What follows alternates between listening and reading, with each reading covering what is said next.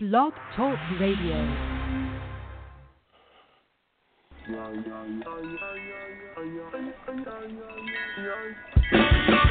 It's the Sunday Night Roundtable on the Wide Men Network at blogtalkradio.com slash Wide Men Can't Jump. Here's the guys to discuss anything and everything brought to you by the law offices of Stephen P. New, Facebook.com slash MakeupKennedy, and WowFreeCam.com. Here's your hosts, Nate, TR, and Tim. What's up? It's Sunday and we're back. Kind of been fickle as of late with the holiday season, but we hope to get this Sunday Night Roundtable back more permanently. And joining me, as always, my Canadian cohort, the most upset northerner I know, Mr. Tim Dombrova. Tim, welcome. I'm, I'm back, bitches. Get ready. I'm loaded for I'm loaded for bear tonight, my friend, or as we say up here, loaded for the moose. A. No, for the moose, say. for the moose, eh? say. Oh yeah. Nothing like a good moose steak to get you through the Christmas holidays, mate. Definitely moose steak. Is that like Moose something steak. you shouldn't have done?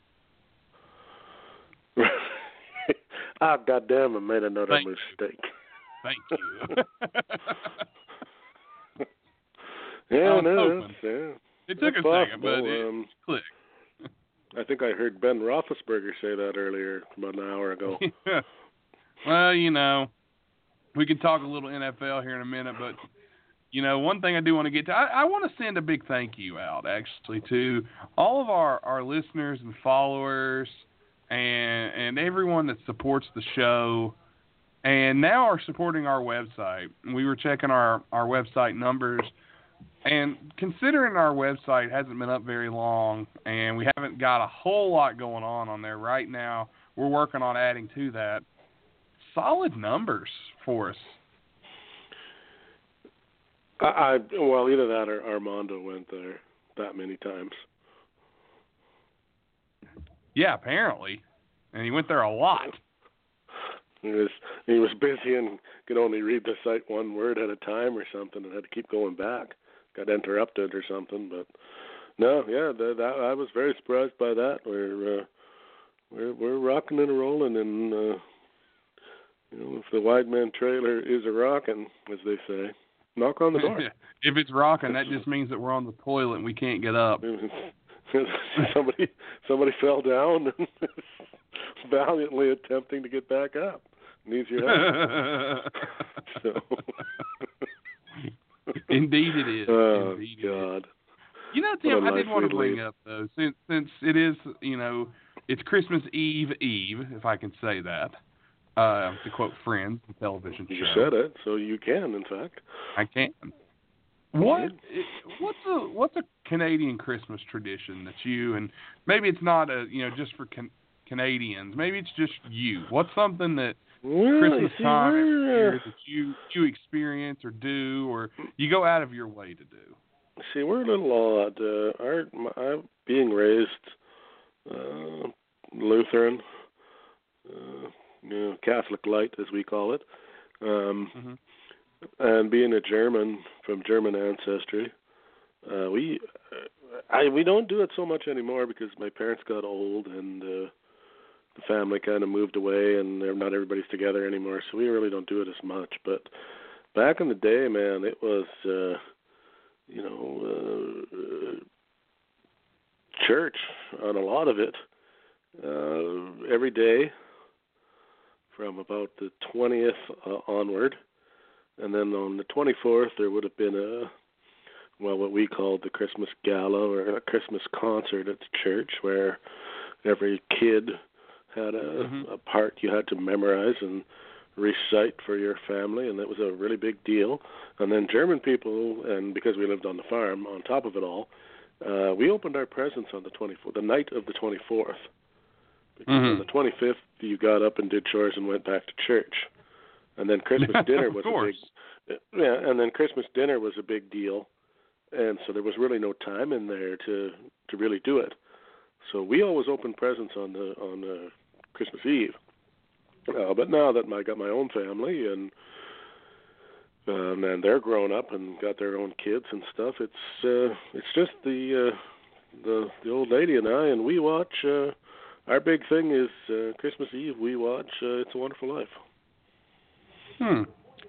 Well, that's that's that's I'll tell you what. that's our big thing a, and uh, Christmas dinner. So before we get into this, I'll return just a second. uh, Nate Bush has his takeout order has arrived. And for those of you who are busy doing other things, the Seahawks have just scored against the Chiefs, seven nothing Seattle, in the Sunday night football extravaganza.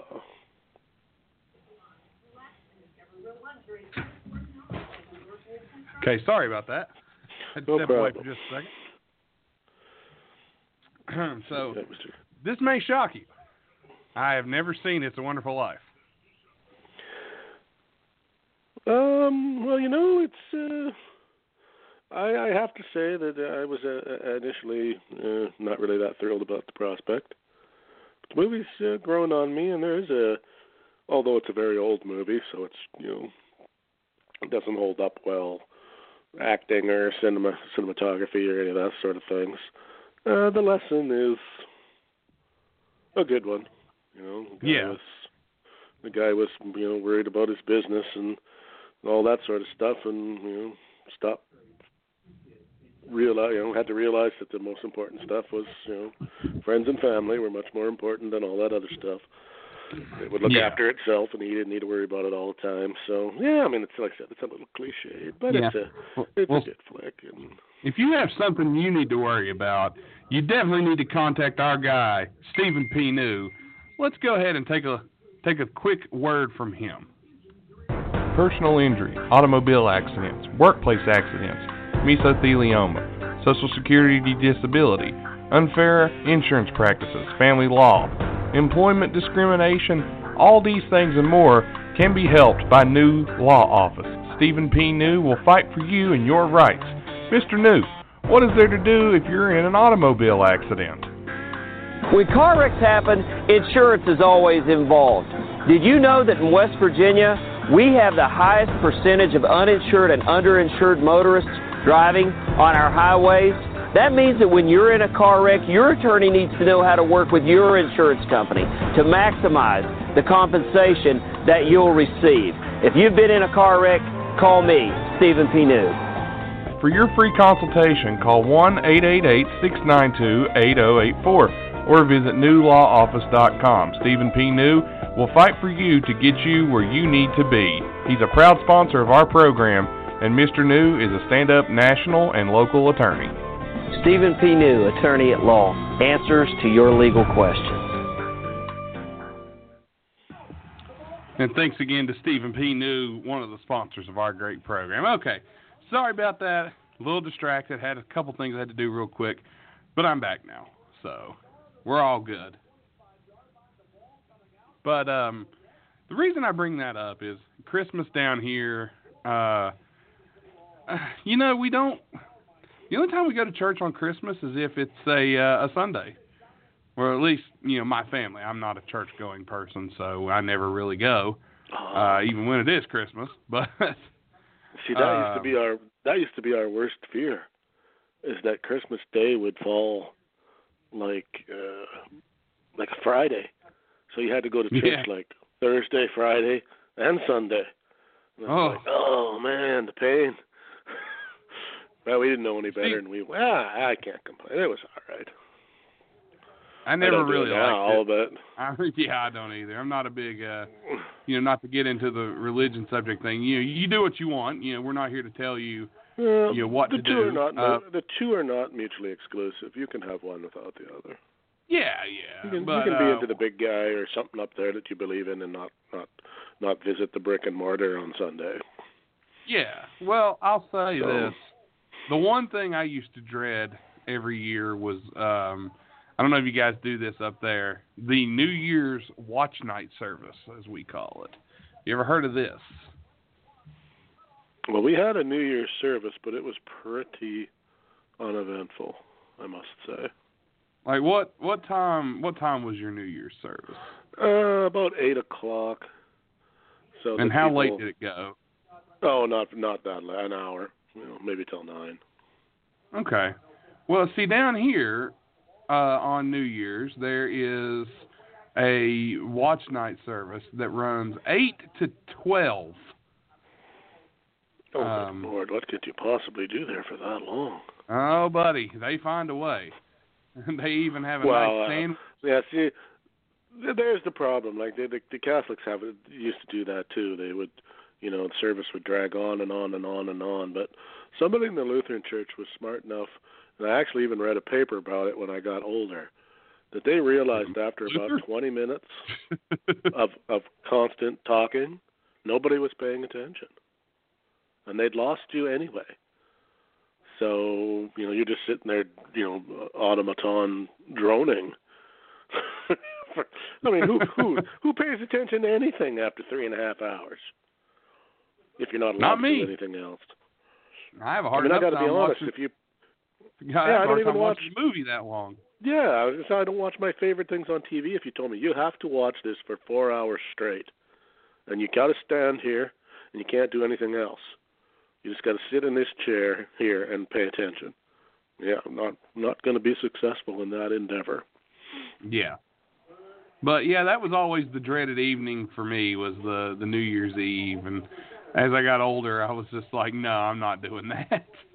My mom would ask, Why, don't you have fun? I was like, Absolutely not, Mom, I do not. But nevertheless, if you enjoy that, that's uh you no, know, no, that's, yeah, that's different strokes for different folks. It's, absolutely. You know, we're not here to, to alienate. That's just no, what I'm not judging anybody. You can do whatever.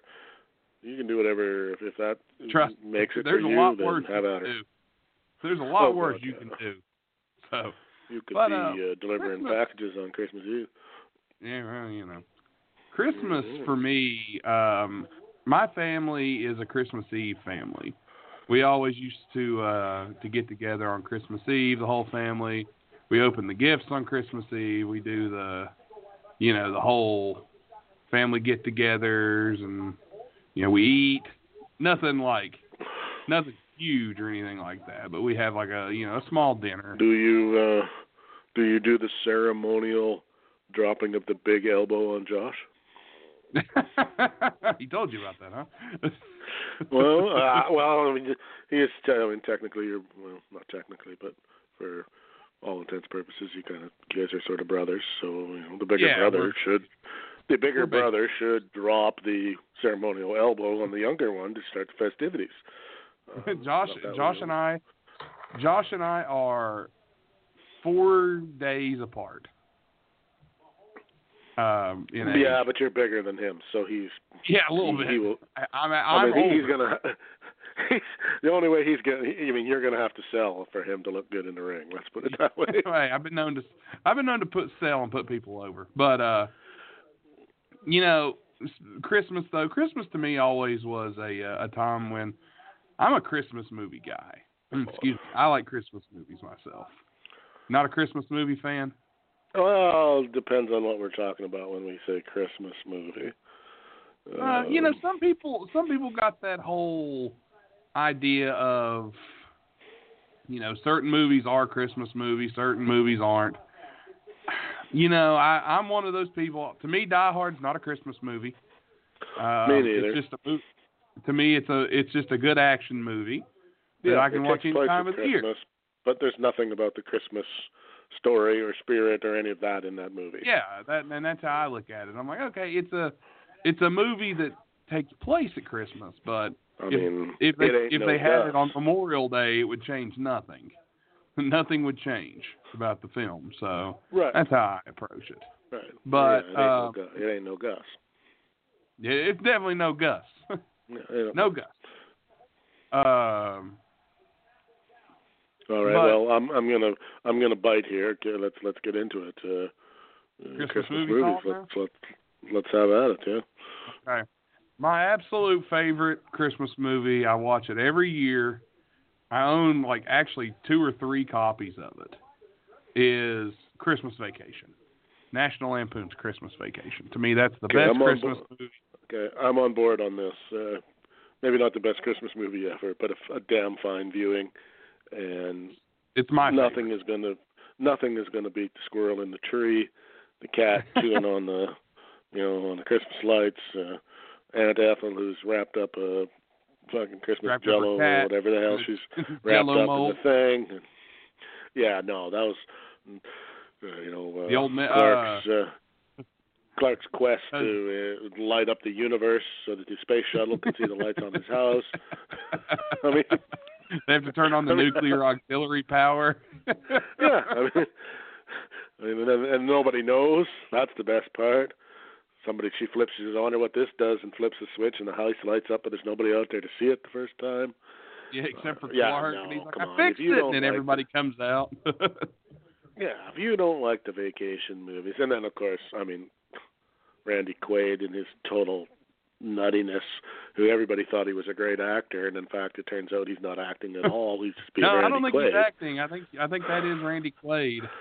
Yeah, But no, one of my yeah, favorite- uh, one of my good movie, favorite yeah, lines no. from that movie. One of my favorite lines in that movie is uh whenever they they have the lights on and Aunt Bethany's coming up the stairs. He's like, "Is your house on fire, Clark?" Clark. Don't throw me down, Clark. Is Rusty Yeah. still in the Navy? But yeah, that's my all-time favorite.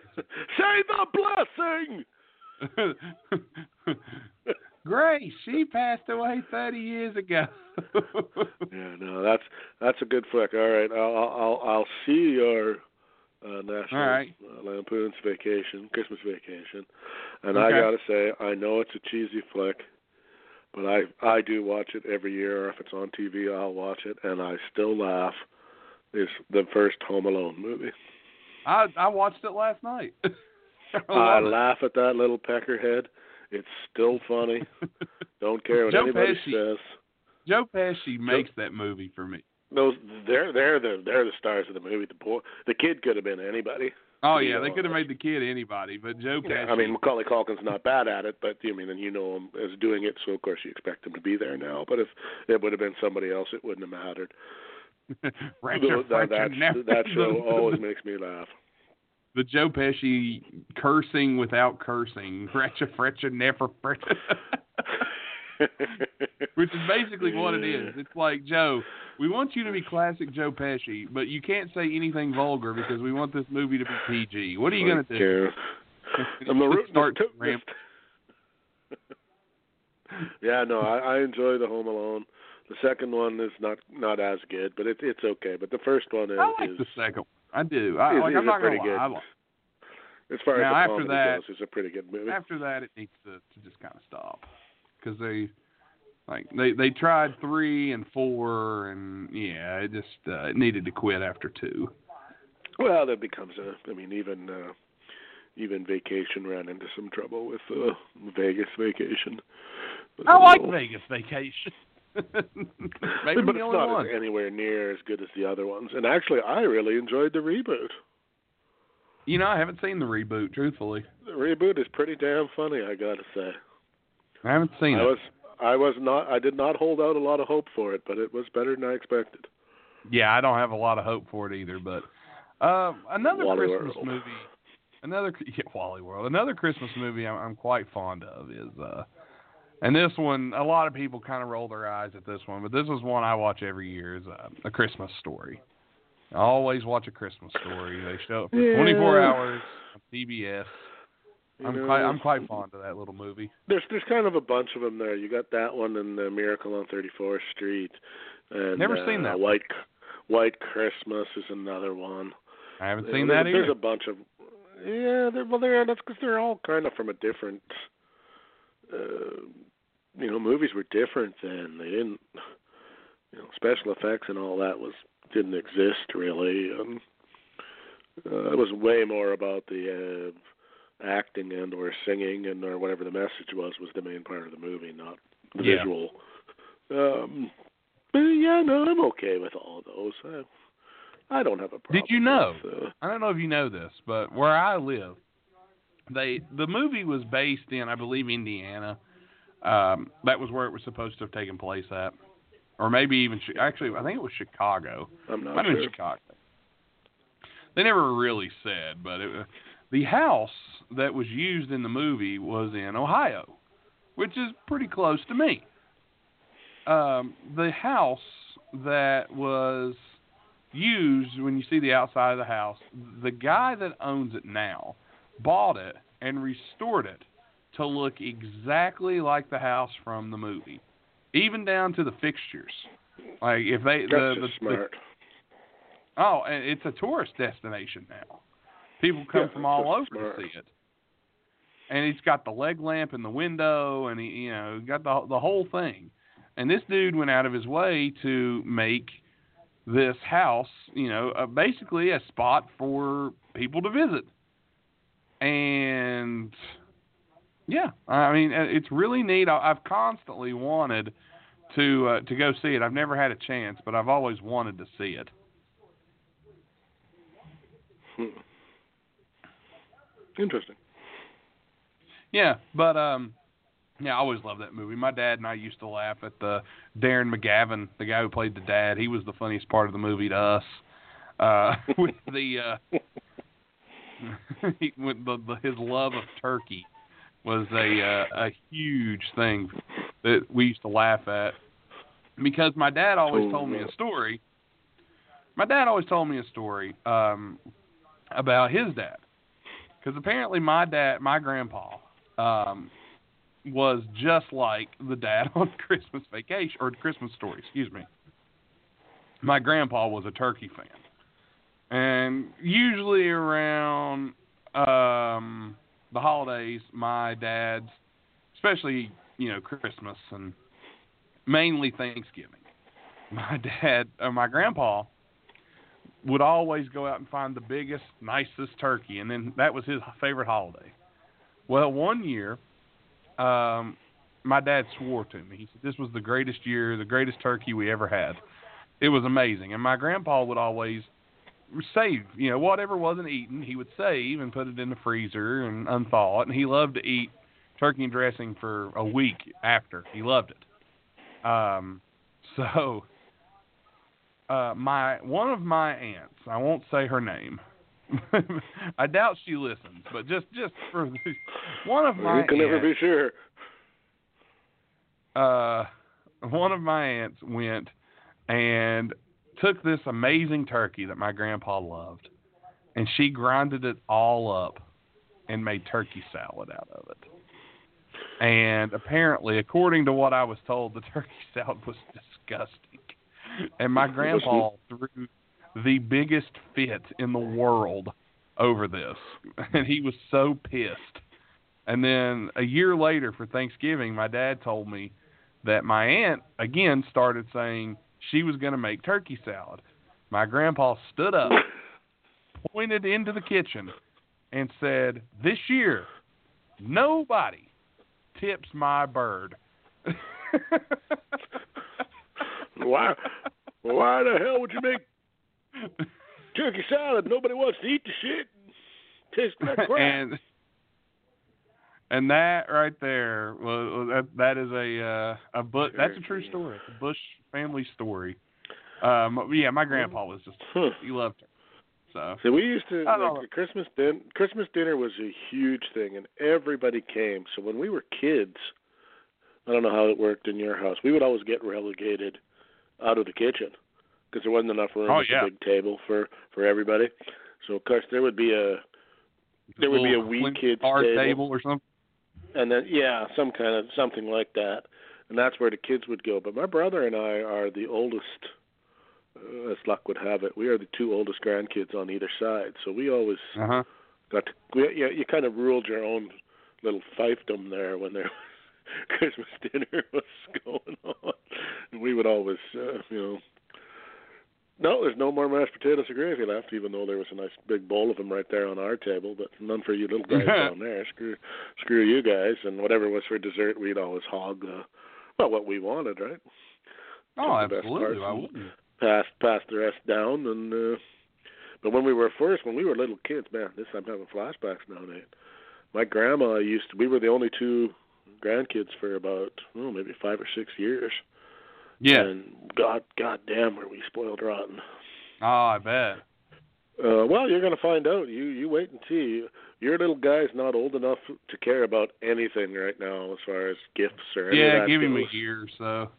and yet he's going to get, a, but he's going to get a whole pile of them this year anyway. yeah, I know it. I bought him a uh I bought him a sloth for Christmas, a A little what? like stuffed sloth. Oh yeah, no, all, all kids should have a good stuffed toy. That's a that's Yeah, I got him a nice nice stuffed sloth the other day. He he really seems to like it. Makes noise. His favorite toy right now is it's a mat and he lays on the floor and the this elephant and this giraffe hang down from it and they're just close enough to where he can he can touch them and hit them and when he does he just gets so excited and he loves the giraffe and apparently be, tonight uh, he he got a bath this evening, and apparently he's got on his robes and slipper. He's got on a robe and slipper. He'll have uh, by this time next year. It'll be he'll be in the living room on his hands and knees. Snuka's on top of the cage. I can't wait for that. I can't believe it. Oh my God, he's gonna kill himself. Here comes Austin. Here comes Stone Cold. You'll be but video, uh, you know, videotaping it all and faster than you can keep up. oh, definitely. Uh, one thing though with Christmas, I, do you have any like? Because I've got more Christmas movies, and we could talk more about them. Because Home Alone's definitely there, and you know we've talked Christmas Story, Christmas Vacation, all that. Do you have any maybe like guilty Christmas pleasures? In what sense? like movies that aren't very good. Uh, you know, there, there's some bad. Well, you know, to be honest, the thing we always watched for years and years and years, and then they made a remake, and now they made another remake, was The Grinch. Which really, when you think about it,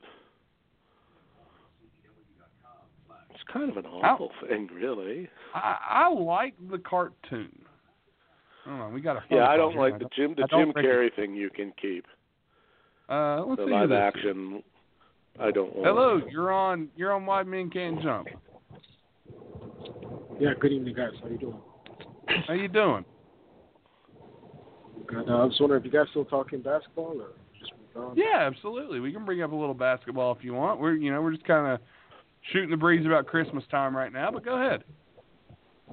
Yeah, I just wanted to ask you guys if you kind of, based on where the NBA is now and looking at the standings, in the style of basketball we see being played, do you think that uh, maybe the NBA is broken as far as the style standpoint and the type of basketball that they're doing now is just, you know, Um, kind of a joke? You know, looking at uh, looking at the NBA the way it is now, um, I think the league has evolved, and now you have more teams that are focusing on outside shooting more than like, like you don't see many teams with a good you know mid-range mm-hmm. model anymore. Mm-hmm. Like you're not really if you're not shooting from you know 30 feet, you're dunking the ball or trying to get a layup or draw a foul.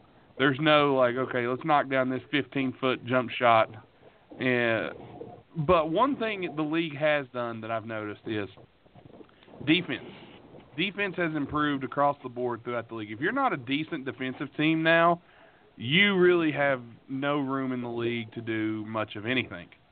So I think defense has improved. I think um, I think once you know the three point the three point craze isn't going anywhere anytime soon, but the days of just the big men dominating is over. But I think there's still room for dominant big men in the league, if that makes sense. It's just now dominant big men have to be able to make three point jumpers. I'm looking at guys like you know Demarcus Cousins who got better at his three point shot. I'm looking at Karl-Anthony Towns, who's a decent three point shooter. Um, so we'll we'll see where the league goes in years to come. But I think that's um, I don't know if it's I would say the league is broken. I think it's just evolving. It's not exactly what it once was. Right. Just meant more like if you look at the Western Conference standings right now, I believe Uh-huh. the Sacramento Kings may be the eighth or ninth seed, and there's something like four games out of first place. Yeah. And I just feel like because of the style of basketball, where it's all just space and pace and everyone jacking up threes, it's like there's total parity now. isn't that much of a difference between teams. It just comes down to who can make more threes on a given night, and that team wins. Uh, and you know what? You, you are right there uh, in a way. I'm not crazy about the the run and gun three point style. Never have been. Um, I miss the days of uh, a good post game. I miss I miss having a five who can who can take over a game from the post. Like Shaq would not fit in in the NBA right now. He would be left out in the cold with the way teams play. It's more fast paced, more crazy style, and we just lost the caller. So, but yeah, I'll uh, you know, hey, call in, talk a little ball. Nothing wrong with that. And and and I I, would agree. I, I don't think he's wrong necessarily. No, no, I, he's the, not wrong. The the three has become sexy, like dunking It used is. to be. Um, the thing with the three is not everybody, eh, but it's it's coming. It's going to get to the point where everybody's going to be pretty good at it, and then somebody's going to go. Uh, something will happen to get the ball back under the hoop, whatever it might Yeah, be. I Somebody's mean, going to. It's like the NFL just- right now. The the NFL is one of those things where uh the whole spread them out and throw. That's the big uh, that's the big thing right now. In a few years, you're going to see teams go back to running the ball more. Well, a, a coach comes along or a player comes along that that doesn't work, and then somebody Mhm. else go. I mean, it happens in hockey all the time too. The trend goes from big tough guys to smaller, faster guys, and Yeah. then whoever wins the then whoever wins the title, uh, the other teams try to steal the model, and in the meantime, somebody else you know, some innovator comes along or a talent comes along that uh, can do something different that defeats that whatever it is, and the game moves and changes again. That's just the way Yeah. sports go. I mean, Yeah, that's yeah. I mean, that's it, the way it he's not he's not far off in the. You know, there's a lot of parity, and quite often, most nights, the, the difference is, you know, we had a guy who could shoot nine threes, and you had a guy who could only shoot four. Yeah, Um, that's what it comes down to. but you're going to see, I think, you're going to see that that percentage of the days of teams only shooting 30 and 40 percent from three point that that that's going to change. It's going to get Oh, bigger and bigger, and pretty soon that weapon isn't going to be the weapon that it is now. Because it's Yeah, just going to agree. be we're just ex, we're just exchanging threes and nobody's going to win. Oh shit! Why don't Yeah, and people are under the figure out that- nobody's looking. and people people will fig- figure out eventually, hey, this two point jumper is not worth as much, but look at the percentages that we can But. I make it all the time. I make it every time, just about. So, Yeah, or it's like We'll would you rather much- go would you rather go forty percent from three, or would you rather go seventy percent from two? yeah, So or we're going to adopt the much talked about and often discussed Bush number over 10 points off the head in the last minute of the game scoring system. you know, I, let me bring up something, Tim. You, uh, you know, as I live in in southern West Virginia, the the basketball here has gotten really good in terms of high school basketball. Uh, I do a lot of work for you know the radio station announcing basketball games, and uh, one thing that I did see the other night was the Chapmanville Tigers. Your your adopted it was my Virginia basketball Chapmanville Tigers, thank you. they defeated the number two ranked team in the state the other night by three in a very close contest home. I watched the last minute of the game. Did you? I did. Close game. Go Tigers. That's all I can say. I knew I knew I was not worried. I knew when we put the head ball in our hands of our superstar we'd be okay. yeah. And we were. Well, speaking of a superstar, we are joined right now by caller Jeff. What's up, Jeff? Hey, guys, what's going on? Jeff. Our man Oh, Jeff. oh, A lot of Not playoff a lot. scenarios going on right now. Oh yeah, the NFL's been wild. We were going to talk about that. Uh, Tim and I actually started the show talking a little Christmas movies. Uh, before we get into the NFL, you uh, how do you feel about what? What's your Christmas movie go tos? Oh, by far, Home Alone and Home Alone Two. There we go. Ah, another Home Aloner. Yeah, that's you're on board there. Okay. No, no argument. Another another those another question that that the masses are dying to know: Is Die Hard a Christmas movie? Say again. Is Die Hard a Christmas movie to you? Um,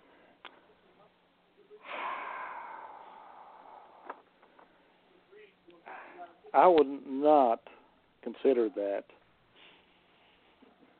although it was based around Christmas. I no, I wouldn't consider that as a Christmas movie. Well, then you then you agree with Tim and I. It's a movie. It's a good action movie that just so happens to take place at Christmas time. Yes, You sir are a genius, sir. That's all I have to say. yes, I, I agree Yeah. with that. That's a, Okay. that's well put. Well, you're on the same page. Well, let's let's dive into football since we've talked a little Christmas stuff here for a few minutes. We may come back to it eventually because I do want to discuss a, a personal Nathan, were favorite you a of mine. Home Alone guy? Oh, absolutely, love Home Oh, Alone. okay. Okay. All right. Home Alone, uh, Home Alone one, Home Alone two. After that, they're dead to me. But Home Alone one and two, yeah, I'm a fan. Um, I'm also a fan of the Arnold Schwarzenegger classic Jingle All the Way. So Um, Mm, how long no. was the movie Tim Allen was in? Was it Fred or uh, Santa Claus? Santa Claus? Yeah. I'm about to say which like one, that the Santa Claus or Christmas with the Cranks? I liked uh, Santa Claus. It was pretty good. Yeah, Santa Claus isn't bad. Christmas with the Cranks is awful. Oh, jeez. Now, I Oh, have to say, I'm going to step out on a limb here and go that I, I I have to admit I got a pretty good kick out of Bad Santa. I like Bad Santa. Yeah, it was all right. And I I'm mean, I did laugh at at some of the. Although I would almost argue that that's almost not a Christmas movie either, even though Yeah, I can really see about- that too. kind of more about stealing shit than it is about about Christmas. But anyway, Yeah. I don't know. Uh, you can you can kind of dance around the- the Christmas movie thing. Elf is a lot of people that can't go wrong with Elf. I, I happen to enjoy Elf. I think it's pretty funny. mm, yeah. Not an Elf fan, Tim. Not your cup of not tea. the big. Yeah, I mean, it was okay, but to me, it was the one time Will Ferrell's ridiculously silliness worked. and uh, so I'm a big. I, I like him in uh, Talladega Nights. That Well, I like I like him in quite a few movies, but to me, this one was the one where when he acted like a child, it really fit. Well, yeah, he's he's pretty good in. um uh, although he's not the star of it or anything, yeah, he plays a marshal. Uh, Jay and Silent Bob Strike Back. Oh, good God! He plays the forest marshal, but he really thinks he's a FBI guy, but he really isn't. Uh, oh, it's hilarious. oh, only only Will Ferrell could even attempt to pull that off. Yeah. Well, let's go ahead and dive into some NFL. Um, what's going on in the NFL right now, Jeff? You want to fill us in? Well, uh, Pittsburgh are out of. If the playoffs were to begin right now, Pittsburgh Steelers would be out. Um, they lost to the Saints. Uh, it was a really good football game. They were down. They were down ten points in the third quarter, and they came back to take the lead, twenty-eight to twenty-four. And um, they decided to go for a fake punt on fourth and four, and they came up about a foot short. Uh, risky business, and then Brees got the ball back there like midfield, and uh, ended up getting about the 20 yard line. There was a fourth and two, um, and he threw it to Mike Thomas, and Joe Haden, I believe it was, was called for pass interference. Uh, and you know the Steelers were complaining there wasn't pass interference, but uh, it was more like a mugging. I thought, anyways. uh, I, agreed with him. Joe I agreed with him. a Yeah. Yeah, I agreed. It wasn't pass interference. It was more of he got mugged. so, anyways, uh, they got and they, Mike Thomas ended up scoring a touchdown at the goal line, and uh, they took the lead. And um, Pittsburgh was driving. They were driving, got down to about 30, but Juju uh, Smith uh, Schuster fumbled the football, and uh, uh, you know they were definitely in field goal range and could have got to overtime, maybe possibly got a touchdown there, but it wasn't to be. But now the, they're behind the Ravens a half a game, and now they have to depend on their old time rival, the Cleveland Browns, to beat the Ravens next week, which is possible. The Browns have been playing pretty good. There's they're, they actually have a 500 record this late in the season. Who you know at this late in the season, how long has it been since the Browns have had been 500? So uh, they're seven, 1962. seven, and one. yeah, since the pre Super Bowl era, maybe. It's been No, a no, long during time, the eight, anyway. during the eighties, they had some pretty. Uh, and then they yeah, they had had a couple playoffs with Belichick. there, but it's been a Uh, long time though. But Not in uh, recent memory, The that's for Steelers sure. have the Bengals next week. So, um, Well, anyways, um, the so the Texans. Steelers should uh, the Steelers should win, but it isn't going to matter. That's how it we're you think the Ravens will beat the Browns? there's n- I, I don't see any reason why they shouldn't. Well, um, Um, I don't know if you touched on this, but there is a scenario providing that the Bengals like pull off the miracle upset if if the Bengals beat the Steelers next week and the Browns beat the Ravens, the Browns will actually win the AFC North. Mm, I don't think so. I think the I think Ravens that have was nine wins. I think that was until this week with them with the No, I'm this pretty week sure. I'm pretty sure that's what I heard. The Ravens will have double nine check wins. There's no way. Right now, the Uh, Ravens are nine and six, and the Browns are seven, no, they, seven and they one. can't catch they can't, Baltimore. They've they've only got one game left, and they've Baltimore's They're a game and a half nine behind and, them. Yeah. Oh, Yeah, they can't catch them. It can't be done. hold on. I think that was that was for this week, but now that didn't pan out. So the Baltimore is nine and six, and Cleveland is seven seven and one. They can't catch them. They Right. they, they can't. They're a game and a half behind them with one. Okay, okay. Here's what happened. Okay. Did the the Ravens beat the Chargers? Didn't they? Yes. Okay. Mm-hmm. Well, never mind then. Never mind. So then it's done. Yeah. I think that scenario was possible, but now Here here was the scenario I heard. It was the Browns needed to win out. The Chargers had to beat the Ravens. The Dolphins have to lose one of their last two.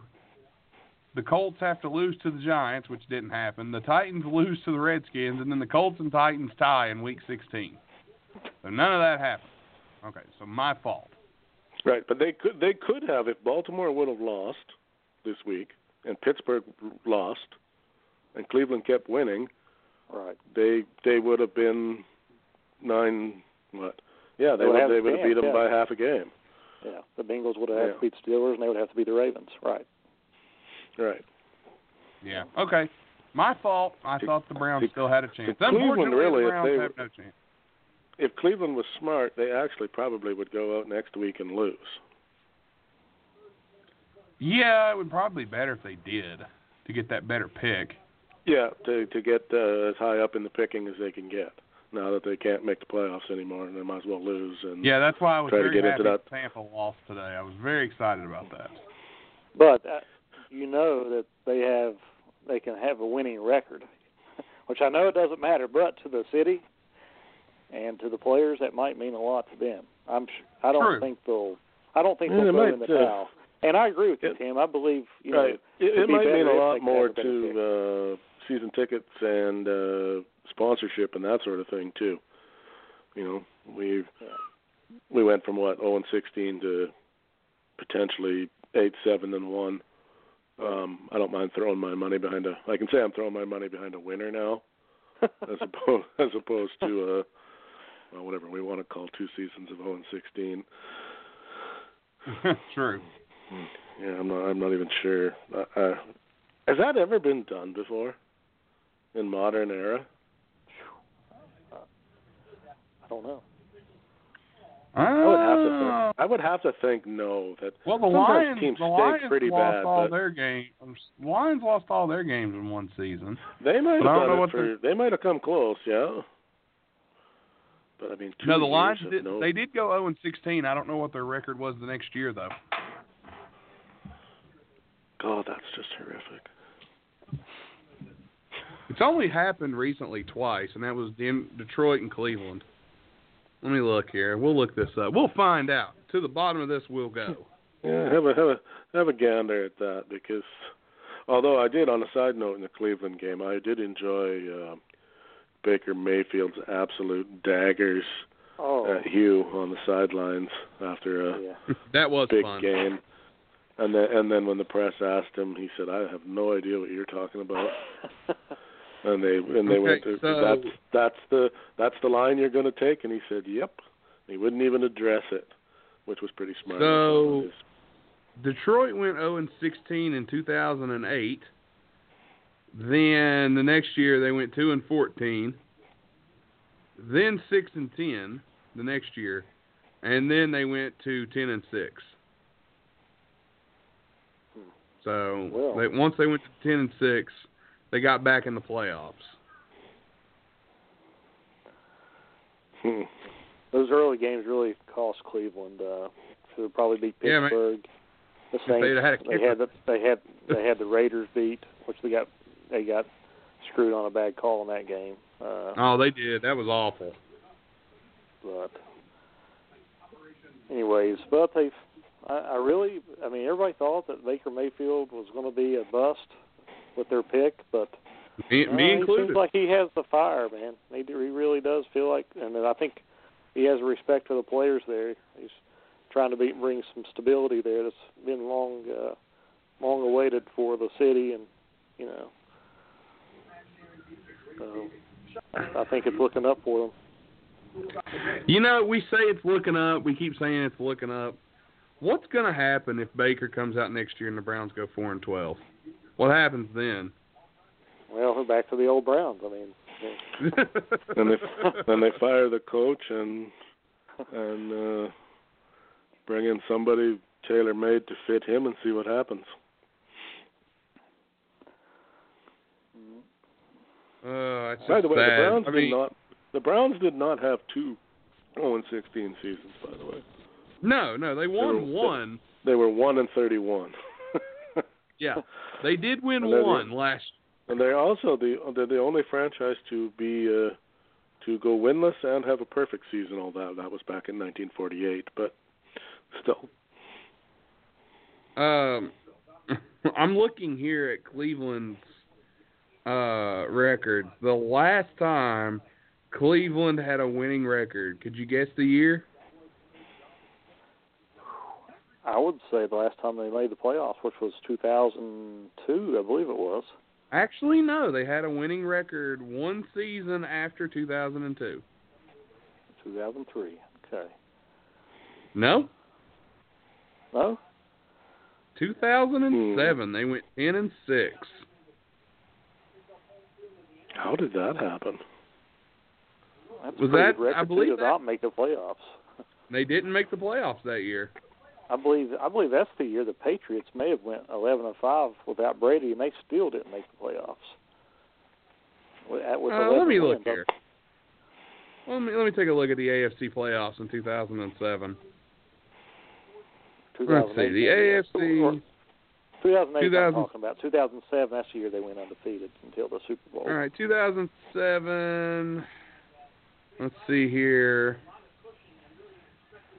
The Hmm. trying to find the records here. That was the year that maybe I'm maybe I'm looking at the wrong thing. I'm looking at 2007, 2008. I need to look at 2006, 2007. Excuse me for just a 2000 second. and what year are we talking about here?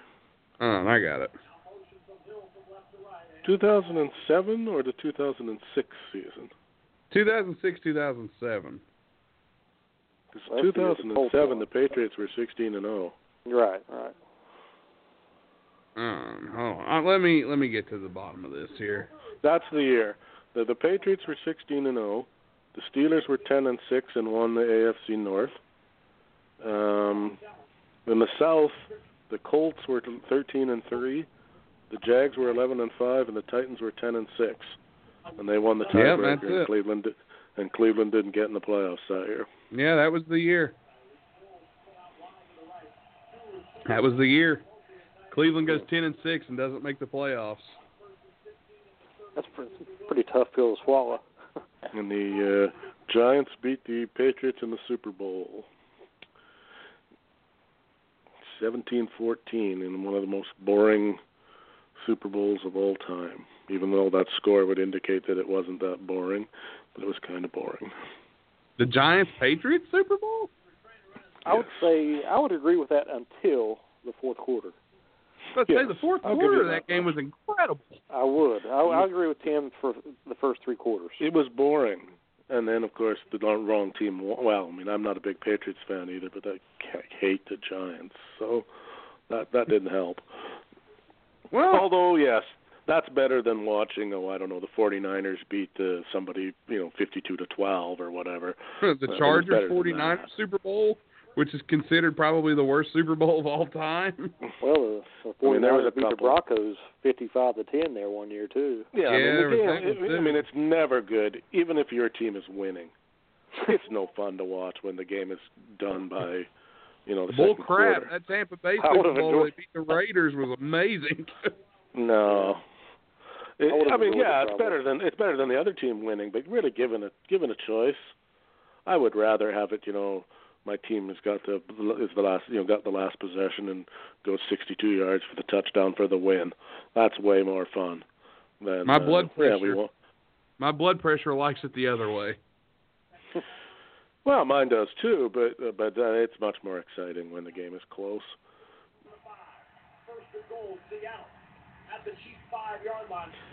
Seattle is But- uh, doing everything they can to try to hang with the Chiefs here, but Well, another another thing this season we're seeing is now the the Titans and the Colts play next week, and the winner wins the AFC South. So you got games coming down. Is that am I right on that? No, Houston's uh, they're in. Oh, or, or is it a 10 and playoff game? Or is it a playoff game next week? Or it's yeah, a, the Colts uh, and the Titans are are trying to get into the yeah into the wild card. Is that a wild card berth? Like whoever wins gets in? Well, not necessarily because well, Houston's in regardless. You just don't know if they're Yeah, gonna win the Houston won today, so they're in. No, they lost, but No, they, they lost lost. today. they still clinched a spot though. Okay. Yeah, they've clinched the playoff berth, but not the division. They could still, they could still by some kind of tiebreakers there. Could if they lose, and Indianapolis or Tennessee wins, whoever wins, could there's still some way they could not win the division. I'm not sure how that all pans out, but So the so the Titans and uh, Colts play next week. Yeah. Okay, right? so- wow, wow. okay. So whoever wins that, if if Texas, if Houston loses, whoever wins that could still win the division. Then I guess must must be. Houston plays Jacksonville. Okay, so No, that ne- should be a win. No, the Titans Colts winner next week will get the second wild card spot. The only way neither team neither of them makes the playoffs is by tying the game combined with a Pittsburgh win. Okay, well, we really don't have to worry too much about Pittsburgh anymore, I don't think. Well, unless unless Cleveland beats Baltimore. If Cleveland beats Baltimore next week and P- Pittsburgh beats No, it's just Cincinnati. crazy. Pittsburgh wins the division. Right. If I bet Cleveland you Cleveland will be just be a three or four point dog. I bet that's all they'll be. I got a feeling it won't be much. Yeah, it'll be interesting. That's, I mean, it'll be a nice. Ravens uh, will have to play. I mean, it's going to be a. I mean, Oh, both teams got to play because because Yeah. you know Cleveland wants Cleveland wants to win and finish with a positive record for the first time in a decade, and you know, Baltimore wants to make the playoffs. Pittsburgh's probably going to trounce Cincinnati. It's not. It's going to be a beating of epic proportions because Cincinnati's awful. And if Marvin Lewis keeps his job after this year, then he's got nude photos of somebody Oh, in the organization. We also have to say too, Nate, that once again we were both correct. We said at the beginning of the season the worst team in Ohio would be in Cincinnati, and everybody Yep. laughed. Yep, and we called that right on the money. So Yep. I told everybody I said Cleveland's going to be a better team than what you think, and nobody listened. well, it's it's hard to win games in the NFL when you don't have a coach. Yeah, I mean, it's a wild thing. And then uh, you know they added. Cleveland found out. Yeah. I Cle- Cleveland knew that for years. I mean, it took them quite a while to figure it out, but I'm just hoping that Cincinnati gets rid of Marvin Lewis, doesn't hire Hue Jackson, and, and gives AJ Green and those guys like a coach where it's worth having because Cincinnati, I'm friends with a lot of Cincinnati fans, and I know they they are suffering right now through this, and this is hard on them. And I think Yeah. Cincinnati needs to buckle down and actually hire someone worth a damn because Marvin Lewis is not. But that shit starts at the top, Nate. The, the, the, somehow the Oh, fan base has the fan base has got to get to ownership somehow, and I and agree. say like, hey, we're not. We're going to stop coming. We're going to stop buying jerseys and all the shit you guys sell. If you guys don't, fucking try a little harder to put a uh, some uh, you know a winning team out here because you ain't trying very hard right now. You're the worst team well, to me, to be honest, probably if you look at the last uh, ten games, they've been god awful. Um, but and, and what are they going to do? What are they going to do to get any better? I mean, they need to. They really need to step up and get. They need a quarterback. I mean, Andy Dalton is what he is. He's he's just never I, going to I turn agree, into a but that quarterback. that that, re- that requires a coach and a general manager who are willing yeah. to give up on him and go get another one. But shit, they haven't What done you that. think? I mean, how long has Andy Dalton been playing in Cincinnati? A long time. What do you think, Jeff? Long time, and Uh, they haven't figured out by now. I kind of think Marvin Lewis knows something on the owner. He has to. Well, I think I think we had talked about it before, or we came down to the conclusion that perhaps he is an owner that really does not care about whether the franchise wins. As long as they're making money, he's content with that. Really, I think he. I thought he was going to be out last year, uh, but they decided. they gave him a two-year extension. So, They gave him a two-year extension, and and every Cincinnati fan I know just threw their hands up and said, "This shit again." And then they came out this season and were tearing it up at the beginning of the year. Although, of course, they too, fire. We did also come to the conclusion that another problem in Cincinnati is that they have an owner who also happens to be the president, who also happens to be the general manager. Yep. and That's an perhaps issue. Uh, that's that's Mike Brown, whoever he is. Yeah. Um, he needs to own the team and let somebody who knows something about football, because he ain't his he ain't his daddy. Let's put it that way. Perhaps is No. another way to look at it. He it. is not Paul. Yeah, he's not He his is- daddy, and he may be. You Ain't know, gonna name no stadium after him. They're kind of like they're kind of like the Oakland Raiders of of the East, Ugh. where they got an owner who you know is the son of a. Well, I mean, Al Davis was really not that great an owner ever, but I guess he did win a Super Bowl, at least He one anyway. Super Bowl, that's- so, I mean, what, that's so more than that's what something. Cincinnati can say. and they try to you know they maybe it's out of goodness that they like the team so much or they're so in- attached to it that they can't step back and let somebody who's actually I mean just because you own a team that doesn't make you a football guy. Let's put it that way. Um I agree. I mean I'm a big I'm a big football fan but I can't run a football team. There's a lot going on there and those guys are I mean, I we would probably puke if we went and looked at the places the Cincinnati Bengals have made draft picks and the quarterbacks they could have had in the last ten years that they don't have. All right. I see. I see you giving me an assignment. I'm, yeah, I'm kind of pointing you in a direction. I mean, we'll probably have a heart attack at their All right, draft well, picks. I'm going to go back to when started with Andy Dalton was drafted, and we're going to work our way up. Well, even before that, you could start with a bad pick they made in Akili Smith back in the I late mean, they 90s. acqu- they acquired Yeah, Andy Dalton sure. in 2011. Yeah, 2011 in the second round, they took Andy Dalton. So let's look at the 2011 draft and where quarterbacks were taken. 12 Cam quarterbacks were taken in the 2011 draft. Okay? Oh, my God. All right, let me look here. Let me find uh, something simple if I can find it here. Oh, good God! You know who went first that year? Who? Cam Newton. Yeah. Okay, well, that's a, that's a pretty good pick, I think. So that's a good pick. Where did Cincinnati pick them? They picked fourth, They did take Okay. AJ AJ Green, who's not Okay, a bad you are- You got to take AJ Green there. I think. I think Yeah, no uh, argument there. Yeah. Um, okay, so far they escaped. You know, the ta- the Titans took Jake Locker, at QB. The Okay. Jaguars took Blaine took Blaine Gabbert. All right. So the Vikings took Christian Ponder. So, so far they're dodging bullets. So far, actually, Yeah, at least yeah. that year.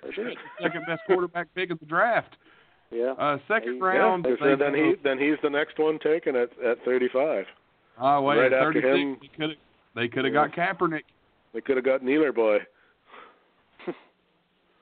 Uh, yeah, and there's not much else. Okay, but let's but let's look let's look at the next at the years coming up now.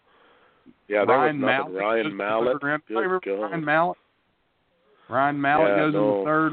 Then um, I'm I'm scrolling here, seeing what I can find in in the draft here from uh, quarterback wise. Man, they really took quarterbacks early. Here's one. Um, the Bears took Nathan Enderle. So nothing really major in the late rounds. Tyrod Taylor did go in the sixth round, uh, and he's a decent quarterback. But I, I, I would take Dalton over Tyrod. I think. I was going to say not better than than Andy Dalton though. No, no, not better than Andy Dalton, but I would take. Uh, and that's, I believe, about it. Yeah, that's that's about All it. I'm looking there. But if you Terrell but if you go to the next year, Terrell Pryor did get to, taken in the go to, go to the next year. All right, hold on, let me get there. Go to 2012 and uh, right, uh, the uh, the uh, no no no no the the Bengals had the 17th pick. All right, I'm there. Andrew Luck went number one. Robert Griffin III went number two that year. So we'll keep looking here to see who. Uh, Ryan Tannehill went eight to the Dolphins. Then, as you were saying, 17. Uh, they took a quarterback, Dre Kirkpatrick, in the first round. Um, No, nothing major. zip down zip down to the third round and look at who they could have had. I'm looking here. Although a lot of Uh, teams missed on him. Okay, I'm scrolling here. Uh, Russell Wilson. Yep. Seattle in the third round took Wilson from Wisconsin. One they could have had, and I'm still scrolling here. Nick Foles could have gotten taken there. In the, I believe that's the third round. Yeah, third round. Nick Foles is there. Let's see. Uh, Kirk Cousins goes in the fourth round to the Redskins. Yeah, they took RG three in the first round, and then their next pick was Kirk Cousins. Yeah, neither one of them's there anymore. And, and neither one of them worked out. Um, Not, they looking gave not, a, not a whole lot. I mean, round. Russell Wilson, I would I would argue would have been it'd be a much better quarterback than Ryan Andy Lindley? Dalton. Ryan Lindley goes in the draft. Uh, yeah, and Chandler Harnish was the last pick of the draft. So nothing major there. I would have took Wilson, but at the time you had a young Andy Dalton, so I kind of understand. I kind of understand where they were coming from there. 2013. Let me scroll down here. See what we the- got here. I think Derek Carr went in the second round to the Raiders Uh, let's see here. that year. No Wasn't much quarterback. for quarterbacks No in, quarterbacks uh, in the top ten. Wow. Yeah, there wasn't much Uh, for quarterbacks this year. EJ Manuel was the first quarterback taken that year in 2013 by the Bills. Uh, quarterback good. Group was pretty Good weak. Buffalo. Uh, yeah, I remember this was a weak QB class. Geno Smith to the Jets. Uh, scrolling here. Yeah, th- this was a really weak QB class. My goodness. Uh, Mike Glennon to the Bucks. Yeah, ugh. makes me want to puke. I remember that. Matt Barkley. Eagles took Barkley. Tyler Wilson. The Raiders took him at QB. Landry Jones. You know what? I kind of I kind of shit all over Cincinnati's draft picking, but maybe they weren't as bad as I. Give him There just seem. There just doesn't seem to be as much out there as what I would have thought. Although, really, in the first three or four years, they probably weren't looking that hard either. No, you wouldn't look figured that he was the guy. You've already got a guy. I mean, Right, there's no but, uh, reason to. It should have been in the last year or two where they should have been picking one. Blake Bortles goes in the first round, third pick in 2014.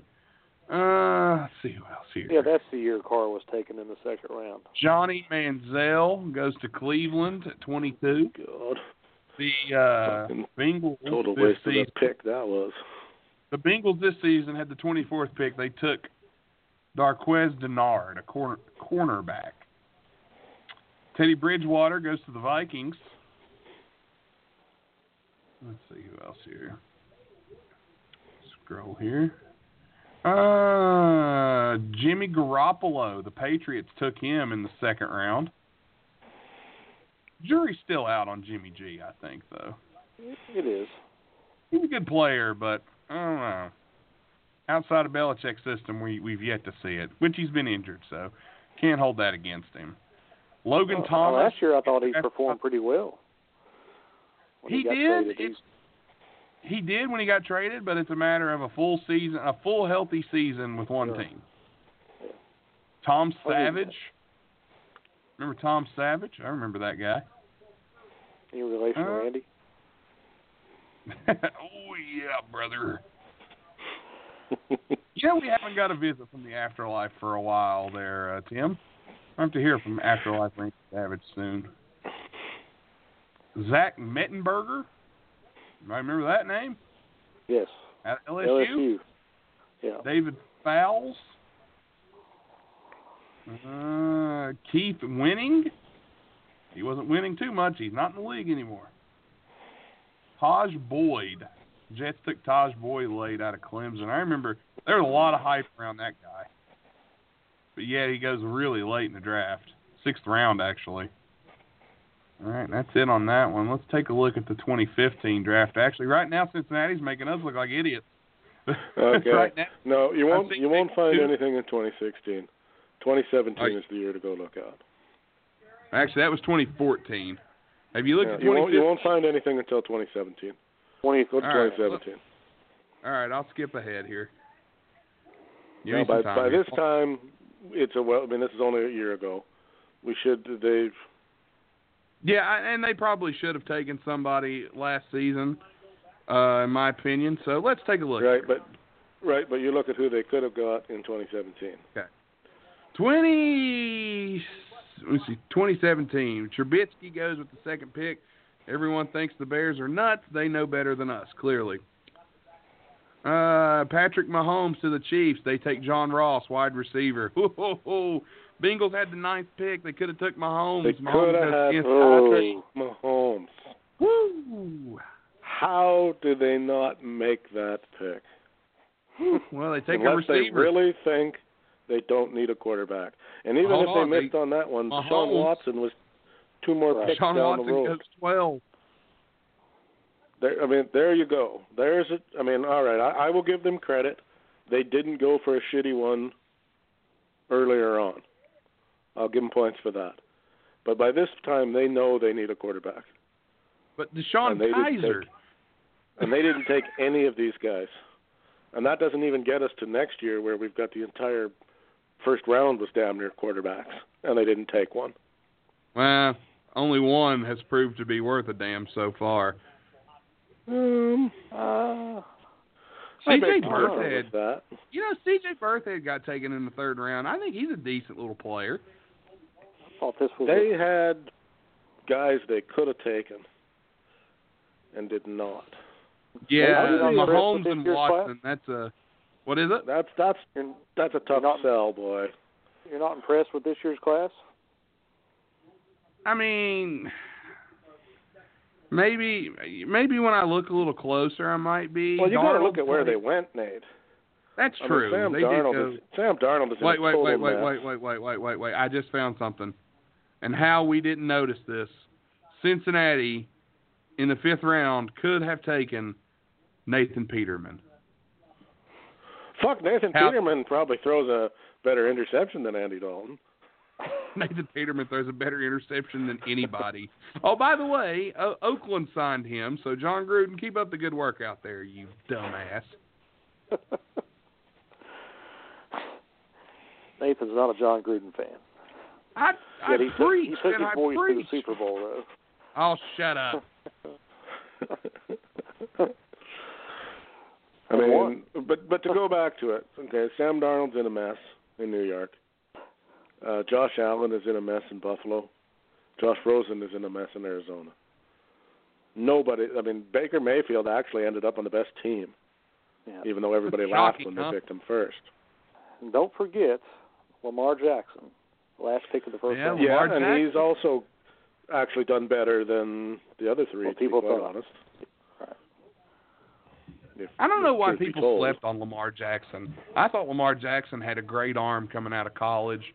Smart kid, knows the system. I, I don't understand what everyone was so afraid of. I guess they thought he'd be RG three, but I mean he doesn't scramble as much as RG three does. I'm going to go way out on a limb and probably piss some people off, but I don't care. Um, I yeah no, I'm going to say it. Uh, the, the the sexy quarterback is the white guy. I, it's horrible, but it's somewhat true. A couple of black guys have done really poorly, not necessarily of their own faults. RG3 being one of. Jameis. There's been a couple, and that's the sexy big arm throwing guy is the is the white guy, and I don't know why that is because there's been plenty of good black quarterbacks. Um, but I, I really think that that plays into it to some degree. They don't get the the coverage. You know, I mean, look at look at the fucking press Johnny Manziel got. You know, And I'm gonna say it. Was he really I ever missed all on that good? Manziel. I missed on Manziel. You thought Johnny Football was going to be a star? I really did. I really thought this kid was going to be a player. I really did. He was a player, all right. Oh, by the way, by the way, by the way, uh, before we move on from the Bengals, um, this is the longest tenured head coaches in the NFL entering this past season. Bill Belichick, 19 years with his team, 27 playoff wins, five Super Bowls. Mike McCarthy, who did recently get released, he had 13 years with the team, 10 playoff wins, one Super Bowl. Mike Tomlin, 12 years with the Steelers, eight playoff wins, one Super Bowl. Sean Payton, 12 years, seven playoff wins, a Super Bowl. John Harbaugh, 11 years, 10 playoff wins, and a Super Bowl. Pete Carroll, nine years with the team, nine playoff wins, one Super Bowl. Marvin Lewis, the second longest tenured coach in the National Football League, 16 seasons with the team, zero playoff wins, zero Super Bowls. Because he's a putz. It's because he caught somebody doing coke off of a stripper's ass. That's what I'm, I'm maintaining. Somebody, or you know, somebody went crazy at an animal farm or something like that. I've Yeah. heard even uh, Michael, what's his name? Um, is it Smith off of uh, First Take? He even gets on the Bengals about keeping uh, Marvin Lewis. It makes no sense. Like I understand keeping a guy if he's keeping you consistently in the playoffs and he, he just can't get over the hump. Okay, I get that. The Bengals have not been in the playoffs in a, in a hot minute, and they just get worse. And you know, if no you remember answers. the Bengals should have won that playoff game against the Steelers. Yes. Does anybody remember that game? Yeah. Oh, yes. Yeah. They blew that one hard. Oh my goodness! With the the late hit penalties and and the thugs from the, The Cincinnati and- team. Yeah. Yep, the fumble and they they get they handed it to them. I mean, you look at their, you know, the Bengals were four and one out of the gate this year, and since then they beat Tampa Bay by a field goal, and the only other team they've managed to beat in a uh, seven-run stretch is the Raiders. Well, my Buccaneers, we just kind of we just can't put a win together this season. We usually play good for about a half, and then we blow it. I, I don't But know what the those I- I people don't are know beating what the Raiders. answer is. The, the Raiders. The, the answer in the Raiders is get a coach. Good God, Jon Gruden. He started. Let's let's let's let. I'm gonna have a quick look at my uh, depth chart of players. Uh, let's take all the best players I have and let's send them Those guys are good. After We got to trade. I'm after all, I'm a really giving guy, and I want the rest of the league to do well. So I'm going to give up my best players, and then I'll and then I'll tell the media how God I wish I had some guys at those positions that I just sent all them players away. I don't know what happened to them, but God, I, what I wouldn't do to have a a, a, a pass rusher. Uh, I didn't think we had any here except for that guy, that Pro Bowl guy, but uh, screw him. And uh, by the way, we're losing, and uh, I don't know about Derek Carr. I think he might be okay, but I'm not really sure. But I don't know, so we'll throw him out there anyway. But we don't need a quarterback, but we probably should draft one with our first pick, except there aren't any to get. Oh my God, what a mess! Well, What I they did should hear- have done is what they I, hold on. What what they should have done, I believe, if they want to trade. If they didn't think they could keep Mack, Carr, and Cooper, they should have traded Cooper first and kept Mack. And um, and you The know, as you say, Cam, look what they look what Dallas has done. Well, they lost like one game since Cooper got there. Look what he's And, done uh, there when they actually threw him the ball. Yeah. And Dak Prescott's not that great a passer. Yeah. Well, you and look at Carr. Carr's a good quarterback. Uh, he hasn't thrown a He isn't that bad. in eight games. I don't believe his stats aren't bad this year. It's just they have a horrible team. He has nobody to throw to. They're still they're and they're still competing. I mean, he's put up pretty good numbers. Uh, the last they're underrated because they've been losing, but he hasn't It's- played horrible though. It's almost like he heard Nate say that when he won his Super Bowl, he did it with another guy's team. So I'm going to tear this team down right to the foundation, and then I'm going to build it back up so I can take all the credit for this time around. he tried that in Tampa, and he ended up getting fired over. He should have been just happy to take the Super Bowl Tampa, and he couldn't do shit with he him. could have he could have went out there and said, you know what, Tony Dungy's a fucking genius. Thanks, man. But I won the Super Bowl, yay me. But no, not John.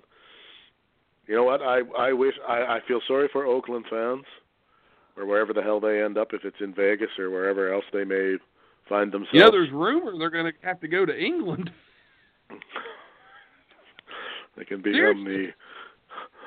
Seriously, God, they what's don't a have good a place lease. for them? They don't have a lease for next season. They are. They're not going to Vegas until 2020. They are trying to work out a deal with the 49ers to share that stadium.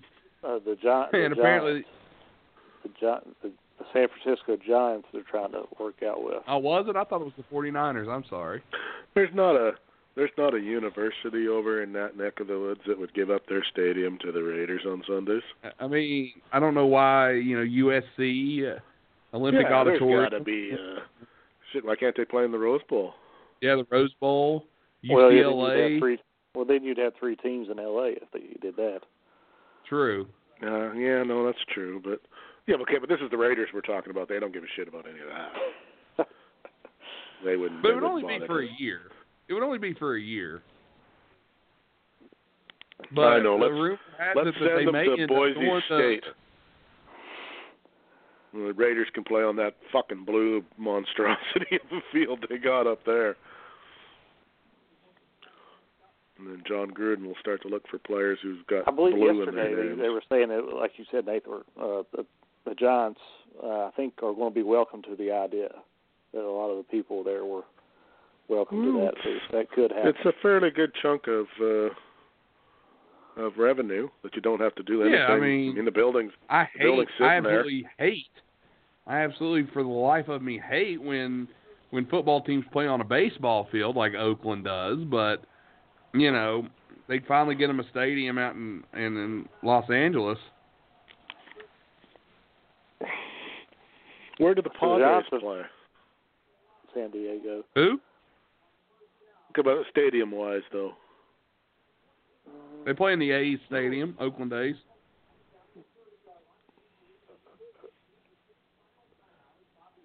Who That the Chargers and the stadium. And the Raiders played in the same field. No, no, no, no, no. The the Raiders played in the Oakland A's stadium.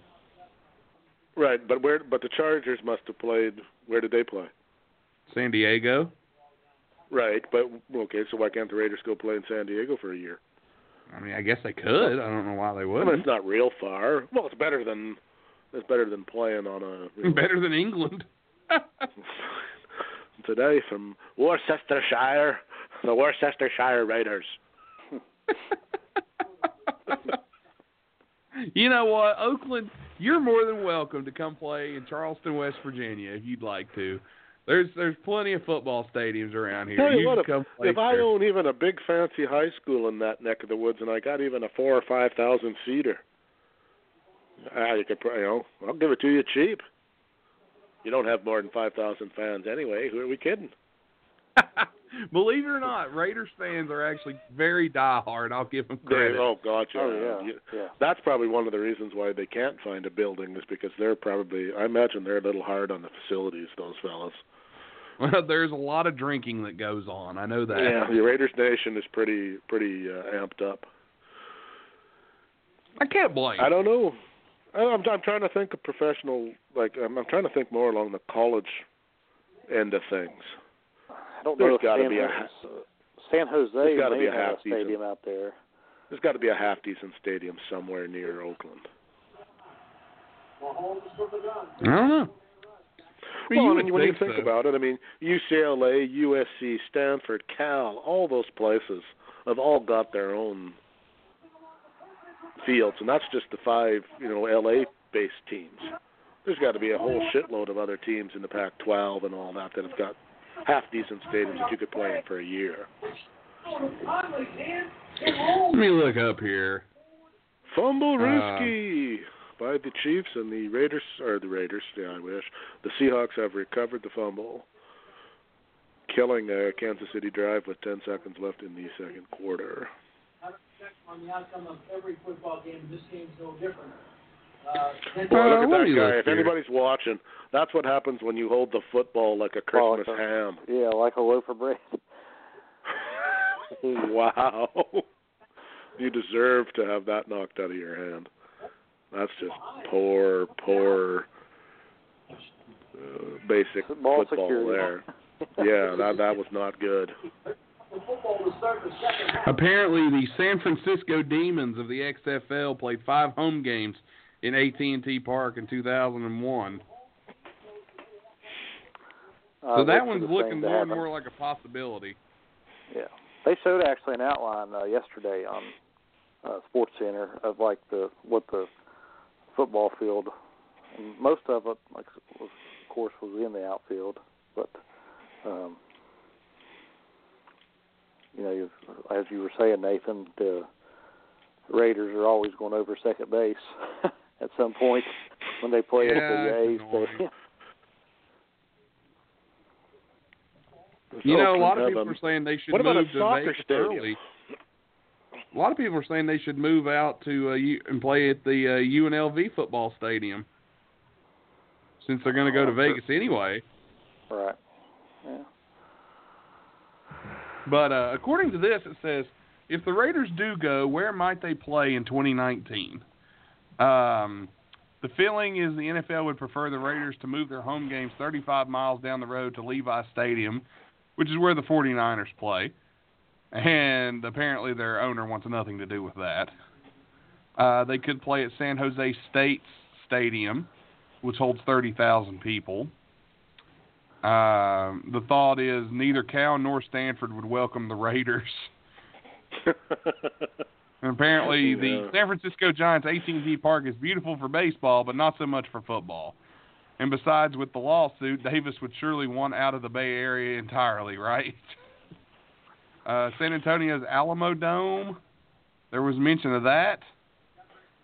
Uh, San Diego, they said there's a possibility for that, but they might want to. They're trying Los Angeles as a possibility. Maybe even go to Vegas early, and then they could play in Glendale, Arizona. So there's a lot of places that the Raiders They could end just up. they should move the team to Vegas, and then on Sunday they should just drive 110 miles out outside of the town, spray paint the lines on the desert in green, and play. I'd be totally. Fans must bring lawn chairs. yeah, you know, throw up some old some old uh you know like old high school gymnasium, you know that kind of setup with some uh, bleachers, and we get what we get. what a game that would be. Though. I I really really do wish that the Raiders would play at a high school field somewhere. That would be the greatest thing in the world. You know, you'd think it wouldn't be that hard to come up with a somebody somewhere would see. Okay, you know what? What are they? I mean, I don't know what kind of numbers we're talking about. But boy, I mean, you would think like to a to a college or a, or a, that would be a significant bump in. Really? Uh, yeah, that you could use for a lot of things. Even if it's only what eight games. But, Yeah, but every time that there's wear and tear, extra staff you have to pay, and who knows how much the Raiders you, paying. you charge rent. them rent. I mean, you make them get insurance. You charge them rent. Then you charge. You take a cut of everything that they're pulling, and they. I mean, if they're the ones who need the place to play, not the other way around. Yeah, You know, you kind of got them by the shorties if you really want to have them. Guess that just goes Yeah. to show you how much the Raiders are not really that popular. I guess I don't know. It's an interesting. It's going to be an interesting story to see how that plays out.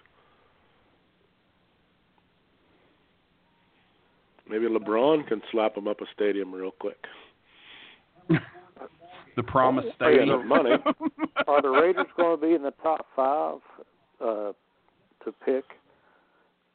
I can't remember the record. I know they won. They got to be close. Uh, I don't know because there's be. a couple of real shitty teams. Uh, the Jets are four and eleven. Jaguars are five and Raiders ten. The Raiders two. Raiders are three and eleven. So that they're fighting it out with the Cardinals. Yeah. So I believe they have. Do they have the Bears first round, which that'll be a later pick? Is there really that sexy a pick for next year? Not really an offense, or not. yeah, there's no quarterback. or wide receiver that I can think of that is all lat in the bag of chips. Um, yeah, Gruden will he'll he'll he'll pick a defensive lineman and then tell everybody, "Thank God they finally filled the void." Or in the first round, from some college nobody's ever heard of, they take the kicker. They did take Sebastian Well, they took Janikowski in the Seabass first in the round. first round. Yeah, They've, they've, that's why I said it. I mean, it's not that far fetched. he's still playing. Did you see him avoid that tackle the other day? Yeah, Last week? The punter? that was that was absolutely Seabass. beautiful. Yeah. It was like, yeah, I could maybe try to hit that guy, but no, I don't think so. Did you all see the punter with the tackle for the Falcons Yeah. today? Yeah, that was. That was also Woo. be- a piece of a beautiful piece of work. I enjoyed that. Every kicker needs to watch that. At least one time, every kicker should get a chance to really do that too. Just lay out a guy, because Lord knows they get picked off enough times, especially when they're not paying attention and they get blasted on a kick return.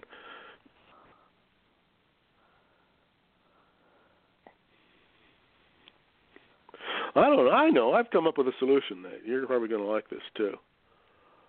We hijack Donald Trump's GoFundMe. Instead of building a wall, we build the Raiders a stadium.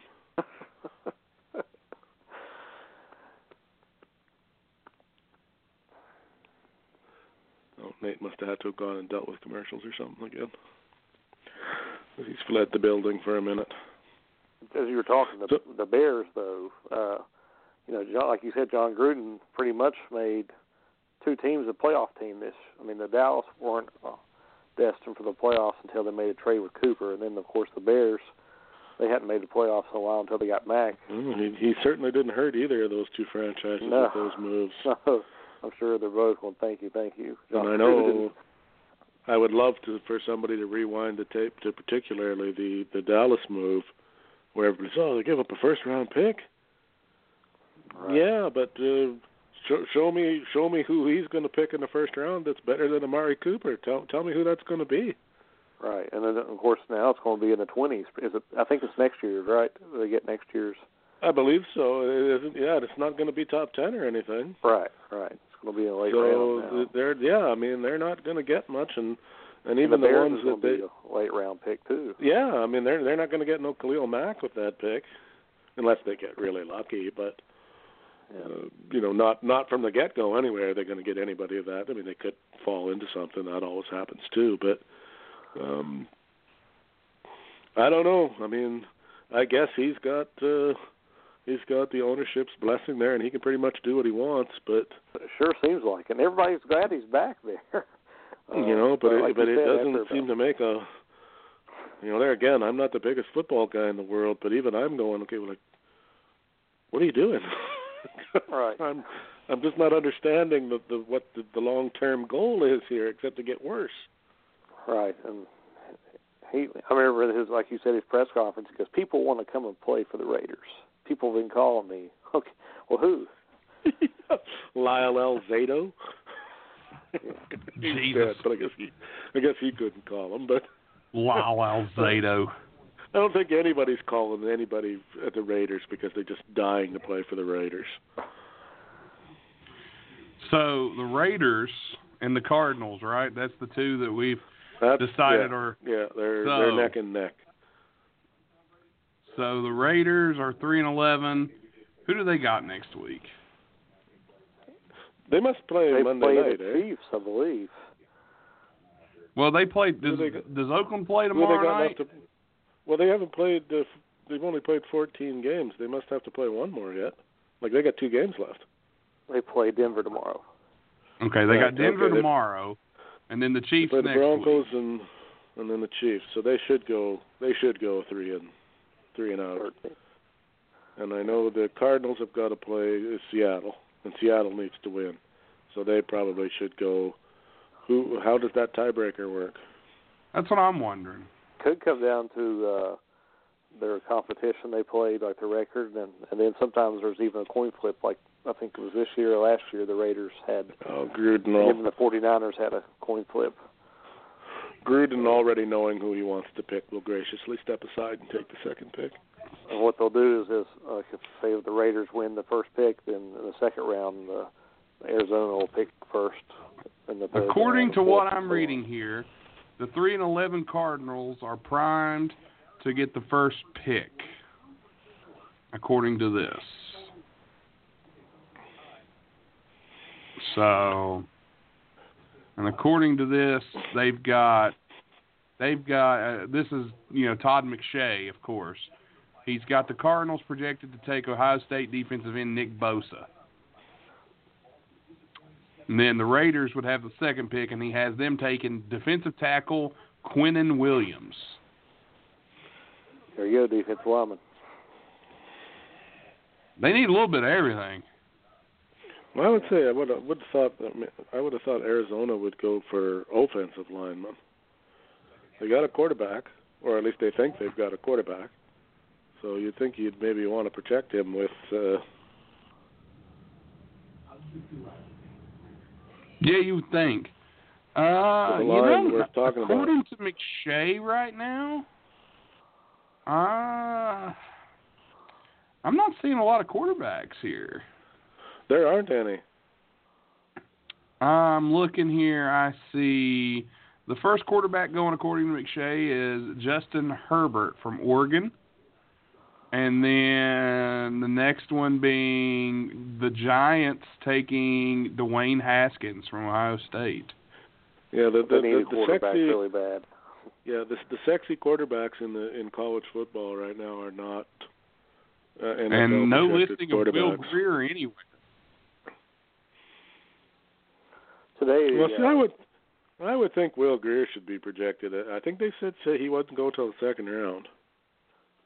Hmm, But hell, he's got a good arm on him. I mean, he's he, he's got some work to do. He's more of a he's more of a pro passer than a regular passer But if you've for got a- college. I If you've got I a think he's team got- with a, a, yeah, you got a team with a decent offensive line, and he can stay in the pocket and throw, and not worry about getting killed. Uh, I would think he would transfer fairly. I mean, he reminds me a lot of of uh, like a Ben Roethlisberger type of guy. Not not that great with the wheels, but got a good enough arm that he can make them crazy throws to places other guys can't. Great arm, deadly accurate. I don't know. I I like him more than any quarterback coming out of Oregon. Well, and I'll me. definitely take him over the you know the uh, uh, the Alabama guys and all that, even though they got those really hot stats. But those guys won't. Well, Those guys Tua won't. can't even come out this year, can he? No, but those guys won't project to NFL anyway. They're not. They're, they're not the right kind of players. And don't forget, uh Murray is probably going to go play baseball. And uh, Yeah, the what's the other one? did. Jalen Hurts. I don't know if he's eligible. I think he was talking about transferring. What was that, Jeff? Yeah, well, Kyler Murray. I think the A's picked him. The Yeah, the A's took him, yeah. so he's, he's probably gonna not even going to play football in the NFL. The Heisman winner not going to play football in the NFL. Well, as we've we've had that Probably- discussion before too, where we've right. looked at Probably Heisman Ward went winners. and played for the Knicks. So Yeah, the- I mean. Heisman winning a Heisman really is not very indicative of whether what kind of an NFL career you're going to have. Very true, Jason White. We're looking at you, but uh, Tim Tebow. I mean, a lot of people say. Tebow just didn't get a fair shake. I say he wasn't Mm. that great. It's really. Uh, I think he I think he could have played somewhere and been mediocre. But who who wants that? I mean, that's not the goal, right? I think the Steelers are still embarrassed that they that he beat them in the playoffs that year. You know, Well, he was- didn't so much was a beat shocker. them. He didn't so much beat them as that defense for Denver beat them. Right, right. They had a good defense that year, but And I'll say that Tebow did complete the big pass, but hell, I could have completed that pass. That was a blown coverage assignment. At least that's my opinion. Well, I don't know about maybe you throwing the ball. Maybe I think we might be reaching there a bit, but You're also an asshole, but nobody asked you, so. well, Merry Christmas to you too, Nate.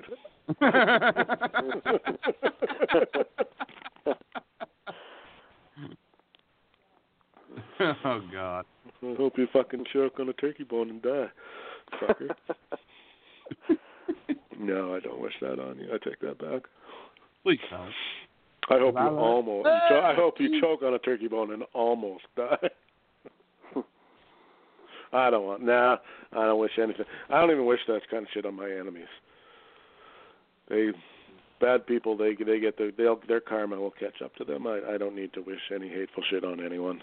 Uh, bad people will get what they got coming to them eventually, and uh, the odd one who gets screwed over will justice will find those people, and the ones who got hosed will eventually climb out of the mess that they got in and be all right. So I, I, think the world will take care of itself. So I wish you no Christmas ill will. Better not. Beat that ass. I'm curious as to. I want you to. You're gonna phone. You're gonna have to call me though, so we can compare gifts. Okay. See what you got. We versus, You know, because I can hear you already. I got a Macho Man uh, action figure and a, I hope. and a WWE ring and a and a belt. hey, don't joke about the belt. and a and a rare ECW Hardcore Championship belt signed by Mick Foley. There was no ECW hardcore title. I don't know. Paulie See? Dangerously. There is now. Guess I shouldn't All I have got want- you one, eh? All I want is the robe Ric Flair wore in the 1992 Royal Rumble. Is that too much to ask? Yes, far too much and Yeah. rather ridiculous. That's. Jeff's ask. favorite too. That's Jeff's I might have to favorite rob too. you over. Yeah. I may have to rob You you, do over that. that one, Nathan. okay, are you telling me that you would rather have the robe than the cash for what that robe cost? I mean, I'd rather maybe. have the robe. That's a pretty cool Nate. robe. Nate. Good God. Don't you You know can- I spend can- my money on You can wrestling have Ric shit? Flair's robe, and you can wait till there's nobody home, and you can prance around in it naked, pretending you're Ric Flair. Or you uh, can take You the thousands and thousands of dollars that thing cost, and look after your family. You want to answer that question again? Family schmamly. This is where this is the '92 Rumble we're talking about here. I'd like to I have his hope- tights from the '92 Rumble. That's just weird, man. yeah. Okay. Now we're getting into some strange ground here, Jeff. Um, Now, sure, Fabulous Moolah's outfit from the Rumble, all right, but actually, back in the day, there probably wasn't any women anywhere near that thing, was there? uh, not really. Not even in the uh, valet department, really. 92, uh, the That's only female early to tell you manager, the only female valet in 92 that appeared at the 92 Rumble was Sherri Martel. Yeah, That she never Sapphire. really. She never What really is it? did it for me. Where was Sapphire? Oh, Dusty was gone. Dusty left Oh, okay. WWE uh 1990. Okay. Went back and took the book in uh WCW. Uh but yeah, I mean Sherri walked out with Million Dollar Man. He was the number 2 entry in that Rumble. Uh so yeah, that's It was a quick the only female I recall on that show. He didn't last too What is long. He lasted almost as Bush uh, Whacker Luke did. He he did not last very long. Bulldog put him out. Okay, so on this on the Dusty Rhodes subject, was his gimmick in fact a rib? Yes or no? Oh, you God, yes. You know it was. I don't want anybody to tell me that that wasn't at least some sort of joke or big screw you for Okay, well, what he did. If it, if it wasn't, what in God's name possessed him to go with it? If it wasn't, You know why he did it? and he got it over. And you know why he got it over? To prove that he could. That's yeah, why but everybody already knew he could. That he didn't prove anything. I don't think Vince McMahon think, thought he could. I thought I think Vince was Okay, like, yeah, "Oh, but we're talking about fine." we're talking about Vince McMahon, who I'm pretty sure now doesn't know what the NWA is, and or WCW, and he bought it, and I'm pretty sure he's not quite sure what it was. well, I bet he thought Dusty would flounder. And he tried to flounder him. He only got like a minute and a half match at WrestleMania six, so Okay, But- speaking of which, Nate, before I forget, yeah. shift gears quick. Um, uh, uh, all right, I, I, picking up the Chris Collinsworth thing. Okay. Are you by yeah, your phone? Yeah. I'm all right, my I just I just sent you the first picture. Yes or no? Might not show up. It's on your your personal one. Nah, I assume. Okay, sorry. It was that was my, that was on my end. Apologies. Okay, I got it. Okay, yes or no? like likeness, yes or no? Uh, and then you can share with Jeff when okay, then you can share with Jeff when we're done. Okay, there's one. okay. Here's the second one. Okay.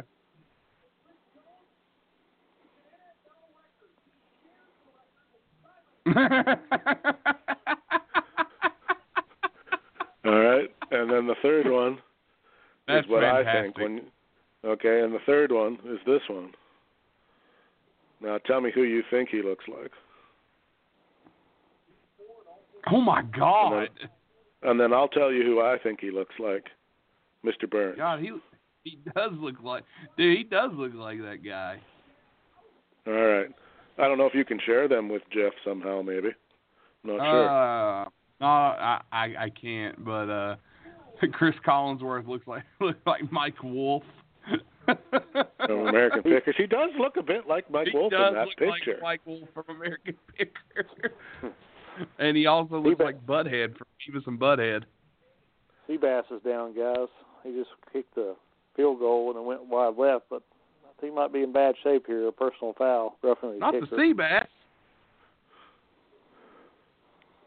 Let's see. Well, let's be honest. I mean, he ain't getting out of the way of any rush. Oh gosh, yeah, that's a nasty spill for a 42-year-old kicker. Forty-two-year-old took- overweight kicker. Okay, yeah, but he took the legs right out of him and he landed right on his back. Yeah. Hopefully, just Sebastian. hopefully just got the breath knocked out of him. Oh, no. How much money do you think Sebastian Janikowski has made kicking field goals? Well, let's find out.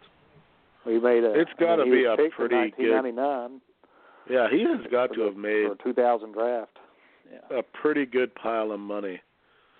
Uh, Oh, let's see go. here. Career. I'll, I'd be a little bit worried if I was the guy who hit him because he's going to call the Russian mob and they're going to put a hit out on the guy that.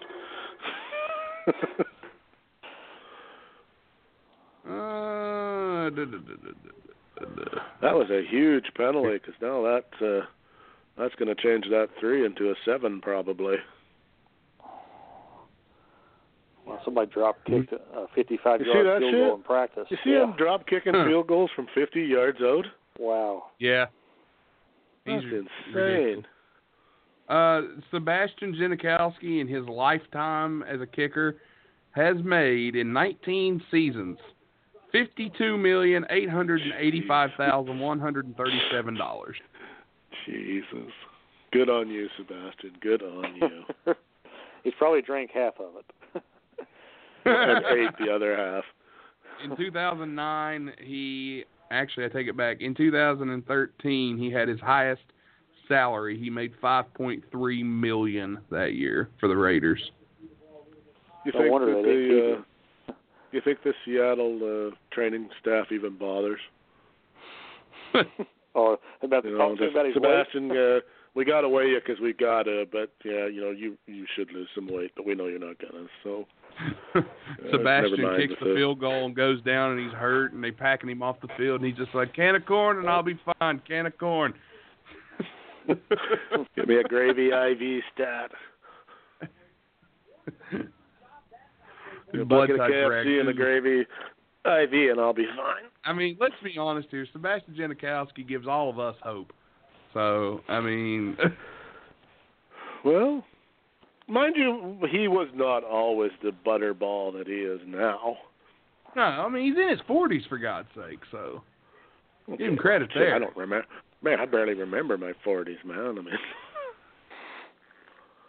fifty has been That's a your tough fault. year. That's your fault. It's fault. not my fault. I was born when I was born. I couldn't do a damn thing about it. You think I, if I couldn't erase fifteen years or so, I wouldn't? No, he's back out there again. Yeah, You let's can't hopefully stop that'll be better. Let's see if that tumble stop him. rattled him or not. Oh, right down the You middle. can't. You can't rattle the sea bass. Uh, no, I'll tell you what. If if it's a long, I mean, I maybe not so much now because I don't know what kind of leg strength he's got left. But there was a time when if you needed like a 50 yarder kicked, give me him.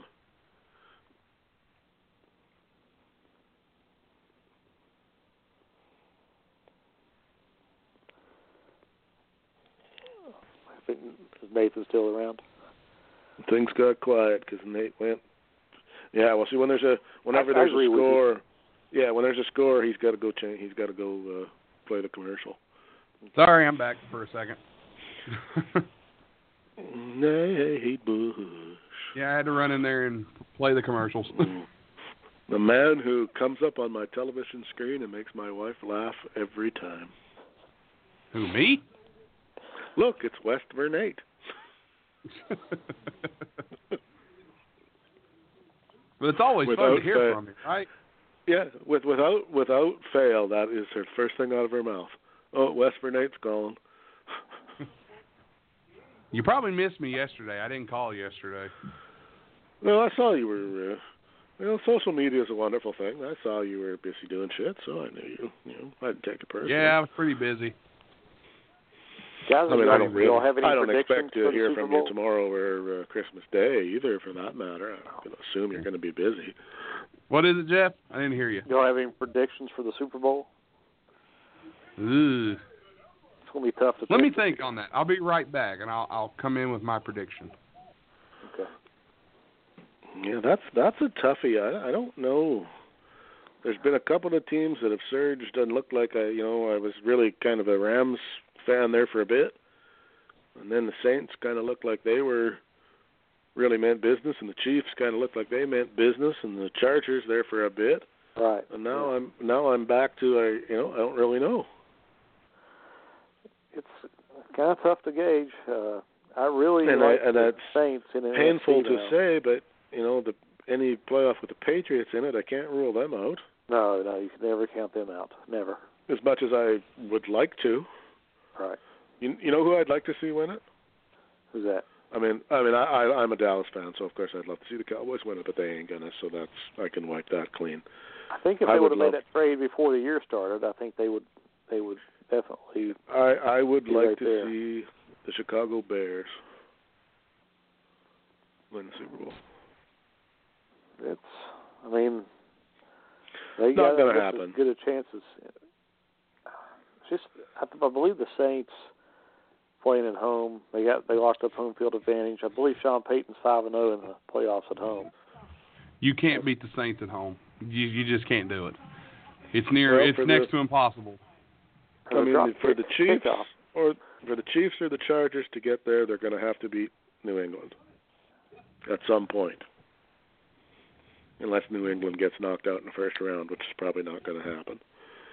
Um, I think the Chiefs, because they had to release Kareem Hunt, shot themselves in the foot. I really do. As good as Mahomes is, Kareem Hunt helped that offense click. Well, they they haven't been there with him, so yeah, he's a young be, quarterback. He, I think he'll struggle uh, as we head forward. I think it's finally time for the San Diego Char or the the Los Angeles Chargers to get to the Super Bowl. I think it'll be the Chargers and the Saints, and I think the Saints are going to beat them. Just because Philip Rivers knows this could be his only chance. Melvin Gordon will be 100%. They've got the best receivers they've ever had there. So I just got this feeling. I was thinking that too until last night. Again, Gordon's not 100%. They can win on the road. They, They won't, can. you know, they can. And that that's what's going to be big for them. They're going to have to win on the road. Because they're unfortunately, they're probably going to end up the wild card, which I mean, if they get home field, that's going to be big. But I think the Saints the Saints are going to take the NFC. A team though that I'm I'm kind of if there's two sleeper teams for me in the playoffs this year, and number one is the Houston Texans. They have quietly had a very good season, and nobody's talking about them. Losing Will Fuller, they trade and get Demaryius Thomas, who is who's a threat at the two. They have DeAndre Hopkins, who's a, a great receiver. They have Lamar Miller. D'Onta Foreman's back healthy. Alfred Blue's a good running back. Deshaun Watson's proven that he can be a good quarterback. Oh, and they have Jadeveon Clowney and J.J. Watt rushing you, so they have a great front four pass rush. They're a very good team, and they don't get they're not getting the respect they deserve. The Texans could sneak into the playoffs and do some damage and knock some teams out. And another team you got to keep your eye on, Chicago Bears. They are a scary defensive team. Yeah, And on one that a while more, if they, and people need to pray. People need to pray that the Eagles don't sneak in. They really uh, need That's to worry. another- That's another They one. If the Eagles somehow backdoor their way into the playoffs, watch out. Yeah. You, nobody wants to play them right now. And another team nobody wants to play ever around this time of year is the Seattle Seahawks. If the Seahawks win the if the Seahawks sneak in at the wild card, nobody wants to play them either because Well, they have a history of play 'em, uh, and winning big games. The only thing there is you won't have to play them in Seattle. Yeah, that that's a good thing. That's the saver there, because that that place is a freaking madhouse. The hardest places to play in the NFL to me are New England, Green Bay, Seattle, New Orleans. That's your hardest places to play. Yeah, I, I agree with Seattle, New Orleans, definitely. Yeah. I think or Green the, Bay uh, just for the weather. Raiders' uh, new desert facility. That's, that's with no water. To, that's a tough spot to get a game done in. But I think I don't know. Are, it's it's going to be interesting, boys. That's all I know, and that's and to be honest, that's the way I like it. I, I I like that. I'm looking at it and going, you know what? I don't have a snowball's chance in hell of guessing who's going to win. It could be yeah, one of five or six easily, and then three or four more that if they did win, I couldn't go. Well, who saw that coming? Um, there's no, you know, even the wild card teams. I mean, we're looking at like Seattle, potentially uh, Philadelphia. Like Yeah, they're not Seattle's crap. There's not there's not some Dallas, team probably. that's in there that you're going, okay, how in the hell did they get into the playoffs? Yeah. We don't have one of those this year, so i- it's going to be fun to watch. I know that much. And and good on And- the NFL. and 'cause they they needed a little help. So if the playoff games the are way, nice and tight, That's the way the NFL, and that's why the NFL's so good, is because year in and year out, you have teams that are always there, always competing, but at the same time, we don't know who's going to win. We have no clue. I mean, We're for the- sitting here for the going, first you know, time in a long time.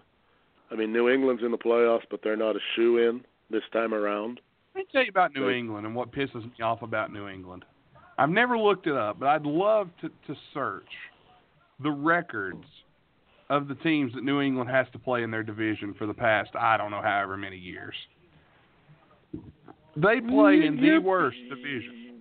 You're probably right, but there's always a worse division than No. if that if that was the case. Somebody from the Central NFC Central should have won the Super Bowl a few times. But but is there a worse division in football? The Bills who have been I would say the, Bills NFC East is not particularly powerful. the Bills for the past few years, the Bills have been just a joke, absolutely a joke. All right, then we look at the Jets, who haven't haven't had a relevant quarterback since Chad Pennington in the Oh, playoffs. since Joe since Joe Namath. Let's not kid ourselves. well, I'm talking about in the playoffs. At least Pennington got them to the playoffs. Then we True. look at the Dolphins, who haven't made the playoffs in what seems like a, a millennium. since Dan Marino.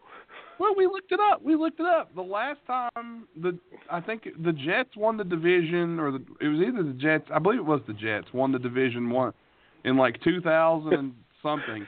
New England's It won might have been the Chad, division Chad like, Pennington in Miami, for that matter. I think the Dolphins Yeah, won the year Brady got hurt. I believe. Yeah, the they first game. did. That was the year. And other than that, New England's won the division every year since 2001. Yeah. You can't tell me that that like that's six wins most of the time. Yeah. Well, I think Brady's Well, like so, well only that's lost the four secret. The games guy's got to look and see his actually if that's actually true. Are they actually are they actually booking those six wins every year from those guys? Well, I mean, again, maybe I, they I are. don't know, maybe but they normally they normally drop one to Miami. I will say that because Miami gets them once a year at least. But they usually beat Buffalo pretty handedly. Yeah. And then they normally handle um they normally handle the Jets. The Jets haven't been relevant in a long time. Yeah. So again, I'm just looking at it as eh, you know, they play in a weak division, so that's six games that they're yeah, okay, they're you know, whatever. But again, but don't get me wrong, I'm not saying New England's not good. They are. Yeah. You can't count them Uh, out. That's we'll for sure. No, you can't. The only good thing that most teams will know is New England on in if they get through the first round of the playoffs at home, the second week they're going to be on the road. Because it's not Uh, often New England actually goes on the road in the playoffs. the uh, the two seed right now. what did you say that the the Patriots have been winning since what 2001? Yeah. Um, other than like one year. One. Okay, That's the it. record against Buffalo. Anyway, I'd have to pull the other two up, and I could, but we're running out of time. Um, not that that necessarily matters, but uh, uh, they they have only lost to Buffalo four times in that period. There you go.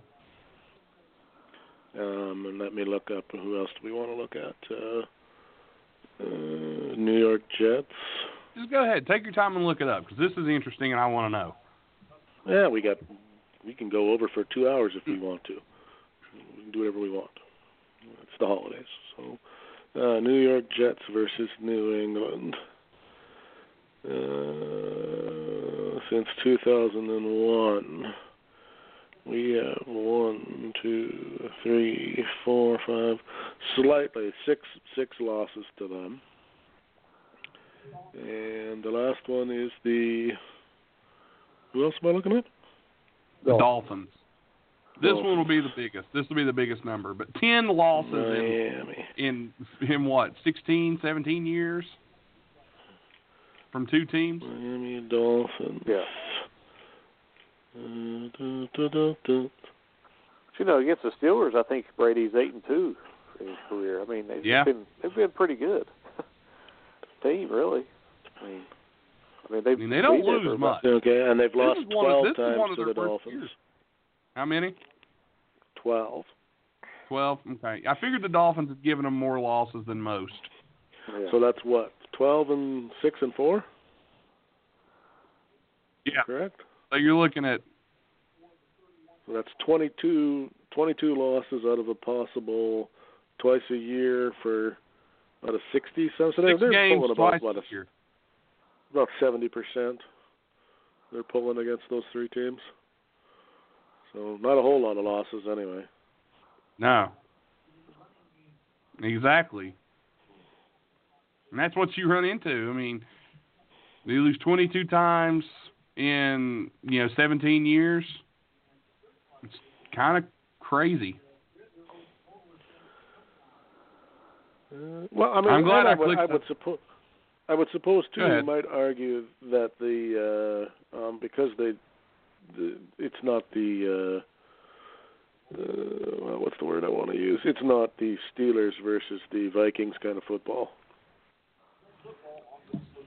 No, I mean, but but look at it. It's like No, but even, that's a benefit to them. They're not beating. teams I mean, the Buffalo Bills and the Patriots are not beating the shit out of each other on Sunday. But remember, every year, look at what. Let's just use Pittsburgh as an example. Pittsburgh's kind of a a big time team. Every year, Pittsburgh has to play Baltimore twice. Usually, Cincinnati is is decent. They have to play Cincinnati twice. Granted, there's always going to be a team in a division that's struggling every year, but Buffalo and New York have been repeatedly terrible for a long time, and and that's no shot against Buffalo or or the Jets, but when you're bad for that long, like you look at it, you play the Patriots twice a year for 17 years. So that's four games a year for 17 years. That's a lot of games. Let, let me just No, do that no, math. and as Jeff said, uh, if you take a record of the Patriots versus the Steelers in that same So that's time 58 period, wins. That's 58 wins the Patriots have gotten in 17 seasons. Just from The- playing the the, Jets Patriots- at the field. the Patriots are five and eleven against the Steelers in that same time period. Yeah. like eleven wins So- and five losses. Is that what you're saying? Yeah. No, five. Yeah, okay, Yeah, they're 11 the, and no, 5. The, Steel, the Steelers are, are are eleven and five against New England in that time, same time period. Well, you got to remember back in the early 2000s, New England, uh, they they did have a year where they struggled, but Oh, sorry. Again- no, I've got that. Sorry, I got that backwards. Yeah. yeah, New England is, is 11 and 5. Yeah. But still, that's Okay. that's close to fifty percent, not seventy percent. Well, look at it like this though. Those And in the last, guaranteed- uh, Pittsburgh doesn't play the New England every year. New England doesn't play Pittsburgh every year. They're not No. on the schedule.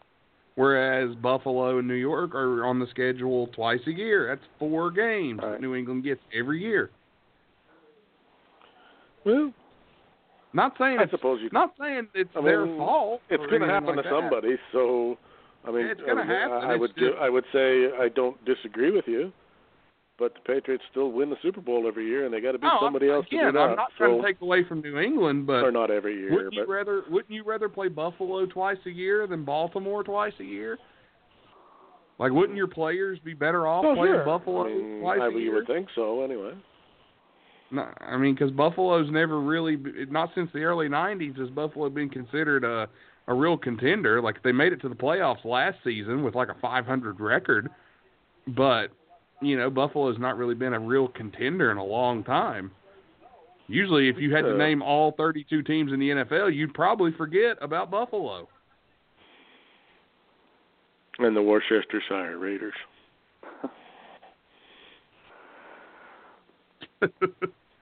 no, no, it's just that's just the point I, I wanted to make.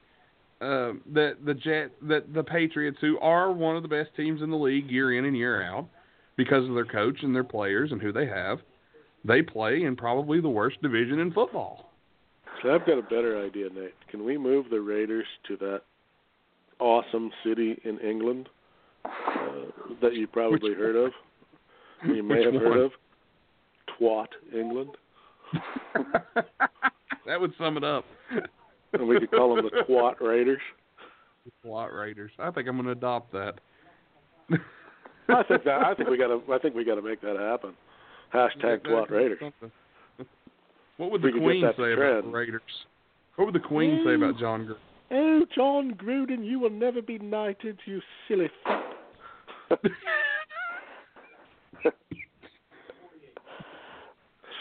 oh no, the Queen could go oh, on for hours about Jon Gruden. Oh God. Queen hates Jon uh, Gruden. No, she's he's not a Jon Gruden fan, but What kind of an idiot would trade Khalil Mack, that wonderful, wonderful pass rusher, for a first round pick in a draft full of popinjays? I, I just flipped it over. The Minnesota Timberwolves are beating the Thunder 114 to 112 right now in Oklahoma City with three seconds left on the clock, and the Thunder have the ball. Uh, Kevin Durant for a three pointer, game over. Well, Kevin Durant plays in Golden State, so uh, good luck Uh, on it's that. still going to happen. Westbrook for three. Yeah, shock me. whoever for a three, it won't matter. Russell Westbrook has fouled out, so that's uh, that's an issue. Oh well, you might be safe then. You know, Minnesota know. gets uh they get Oklahoma City at least once once every season. I've noticed that. They got them last year, and Wiggins hit the big shot at the buzzer. But we have shot Minnesota shot poor, and I'm talking poor, poor from the free throw line tonight. At least late. I mean, you've when I, flipped it I mean, you've got to know how much I dislike Minnesota franchises.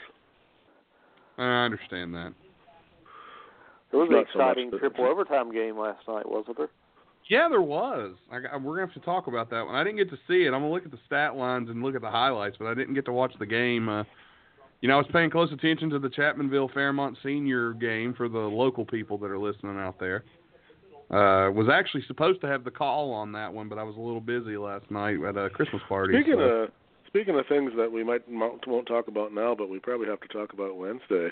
Did you see Yeah. LeBron's comments about the NFL today? I yesterday? did, and I planned on bringing yeah. that up with you, and I don't want to talk about it now. I want to save it. Uh, But I do have something to say about if you're LeBron listening too. to this, if you're listening to this and you're and you're paying attention, and you'll be listening in a couple of nights uh, on Wednesday. My God, what a terrible shot! Minnesota wins, baby. Yeah, every dog has to stay on Christmas. You telling me every blind squirrel finds a nut? Boy, we needed that win in yeah, the worst way. Good game, good on them.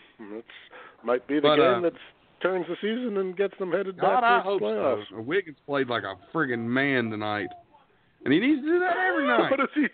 How does he usually play if he played like a man? Not like a man. Had 30 points, six rebounds, five assists, I with see. 55% from the field. Somebody woke his Oh. ass up. The uh, Seahawks just struck for a touchdown, Doug Baldwin 23. for a touchdown. 23-17 for uh, Seattle. But with uh, I will extra say point to this. On uh, we have a couple guests coming on Wednesday, just confirmed today. Um, Lance Smith is jumping on with us. He is a huge fan of the show and uh, is a writer uh, over at. Let me find out 100% where at. Um, he writes at the Is he, Point is Center. he and- Lance A. Smith? you know, he's just Lance Smith.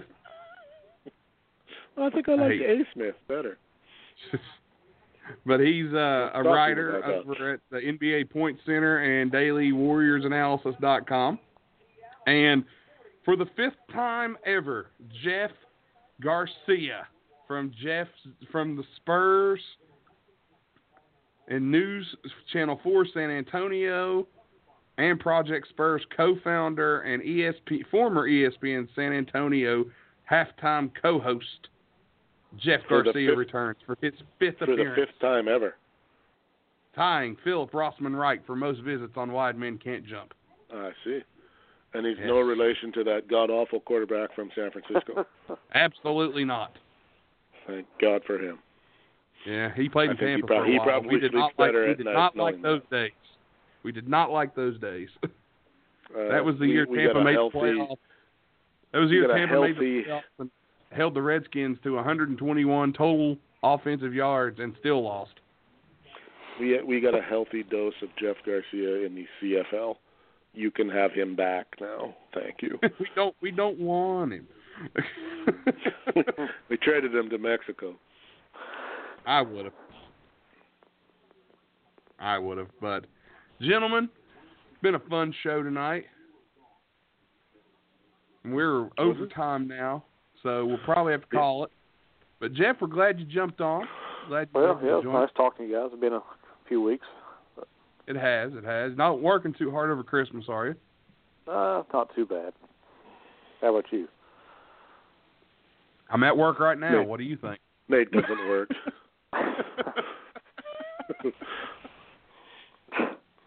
I'm at work right now. What do you think? the Call jury is out. but that'll do it for this Sunday night roundtable here at Wide Men Can't Jump. What a great night. We had a great time, and we hope you guys will join us again whenever we do this again. Well, Uh, probably everybody enjoy. Yeah. Everybody enjoy your holiday, but we'll be back on uh, on Wednesday probably, Oh, ready yeah, to we'll roar. be back Wednesday. We'll review our Christmas picks that was made uh, for You the guys Christmas wanna How have game. about that? College playoff uh, podcast or anything, or Oh yeah, we'll be talking college hoops here within the coming months. I meant the playoff. Uh, Oh yeah, no, we're all over the football. That God man, we picked every bowl game. Yeah, we did pick every bowl game. We'll probably talk. Uh, we might do one uh, later in the week talking about the. Once uh, we get into those, uh, what is it? Next next weekend is the ones that actually yeah, are worth the talking New about. Year's, the New Year's uh, six and the college football playoff. We'll we'll have one and talk about that. I'll uh, I'll get in touch with you and get you back on. all right. All right. Well, everybody, thanks for listening in, and until next time, we're out. Peace. Thanks for listening to this show on the Wide Men Radio Network, blogtalkradio.com slash Wide Men Can't Jump. You can download this and any other episode from our network at iTunes, Podcast Addict, Stitcher, iHeartRadio, Pod Paradise, Google Play, Player FM, and anywhere you find your favorite podcast.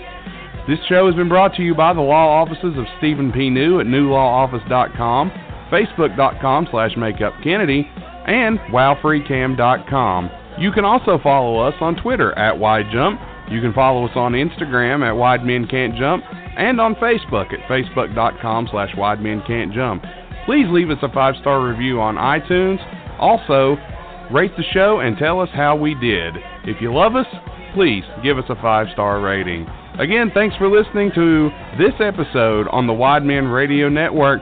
Tune in, same time, same place, for the Wide Men Radio Network at blogtalkradio.com slash Wide Men Can't Jump.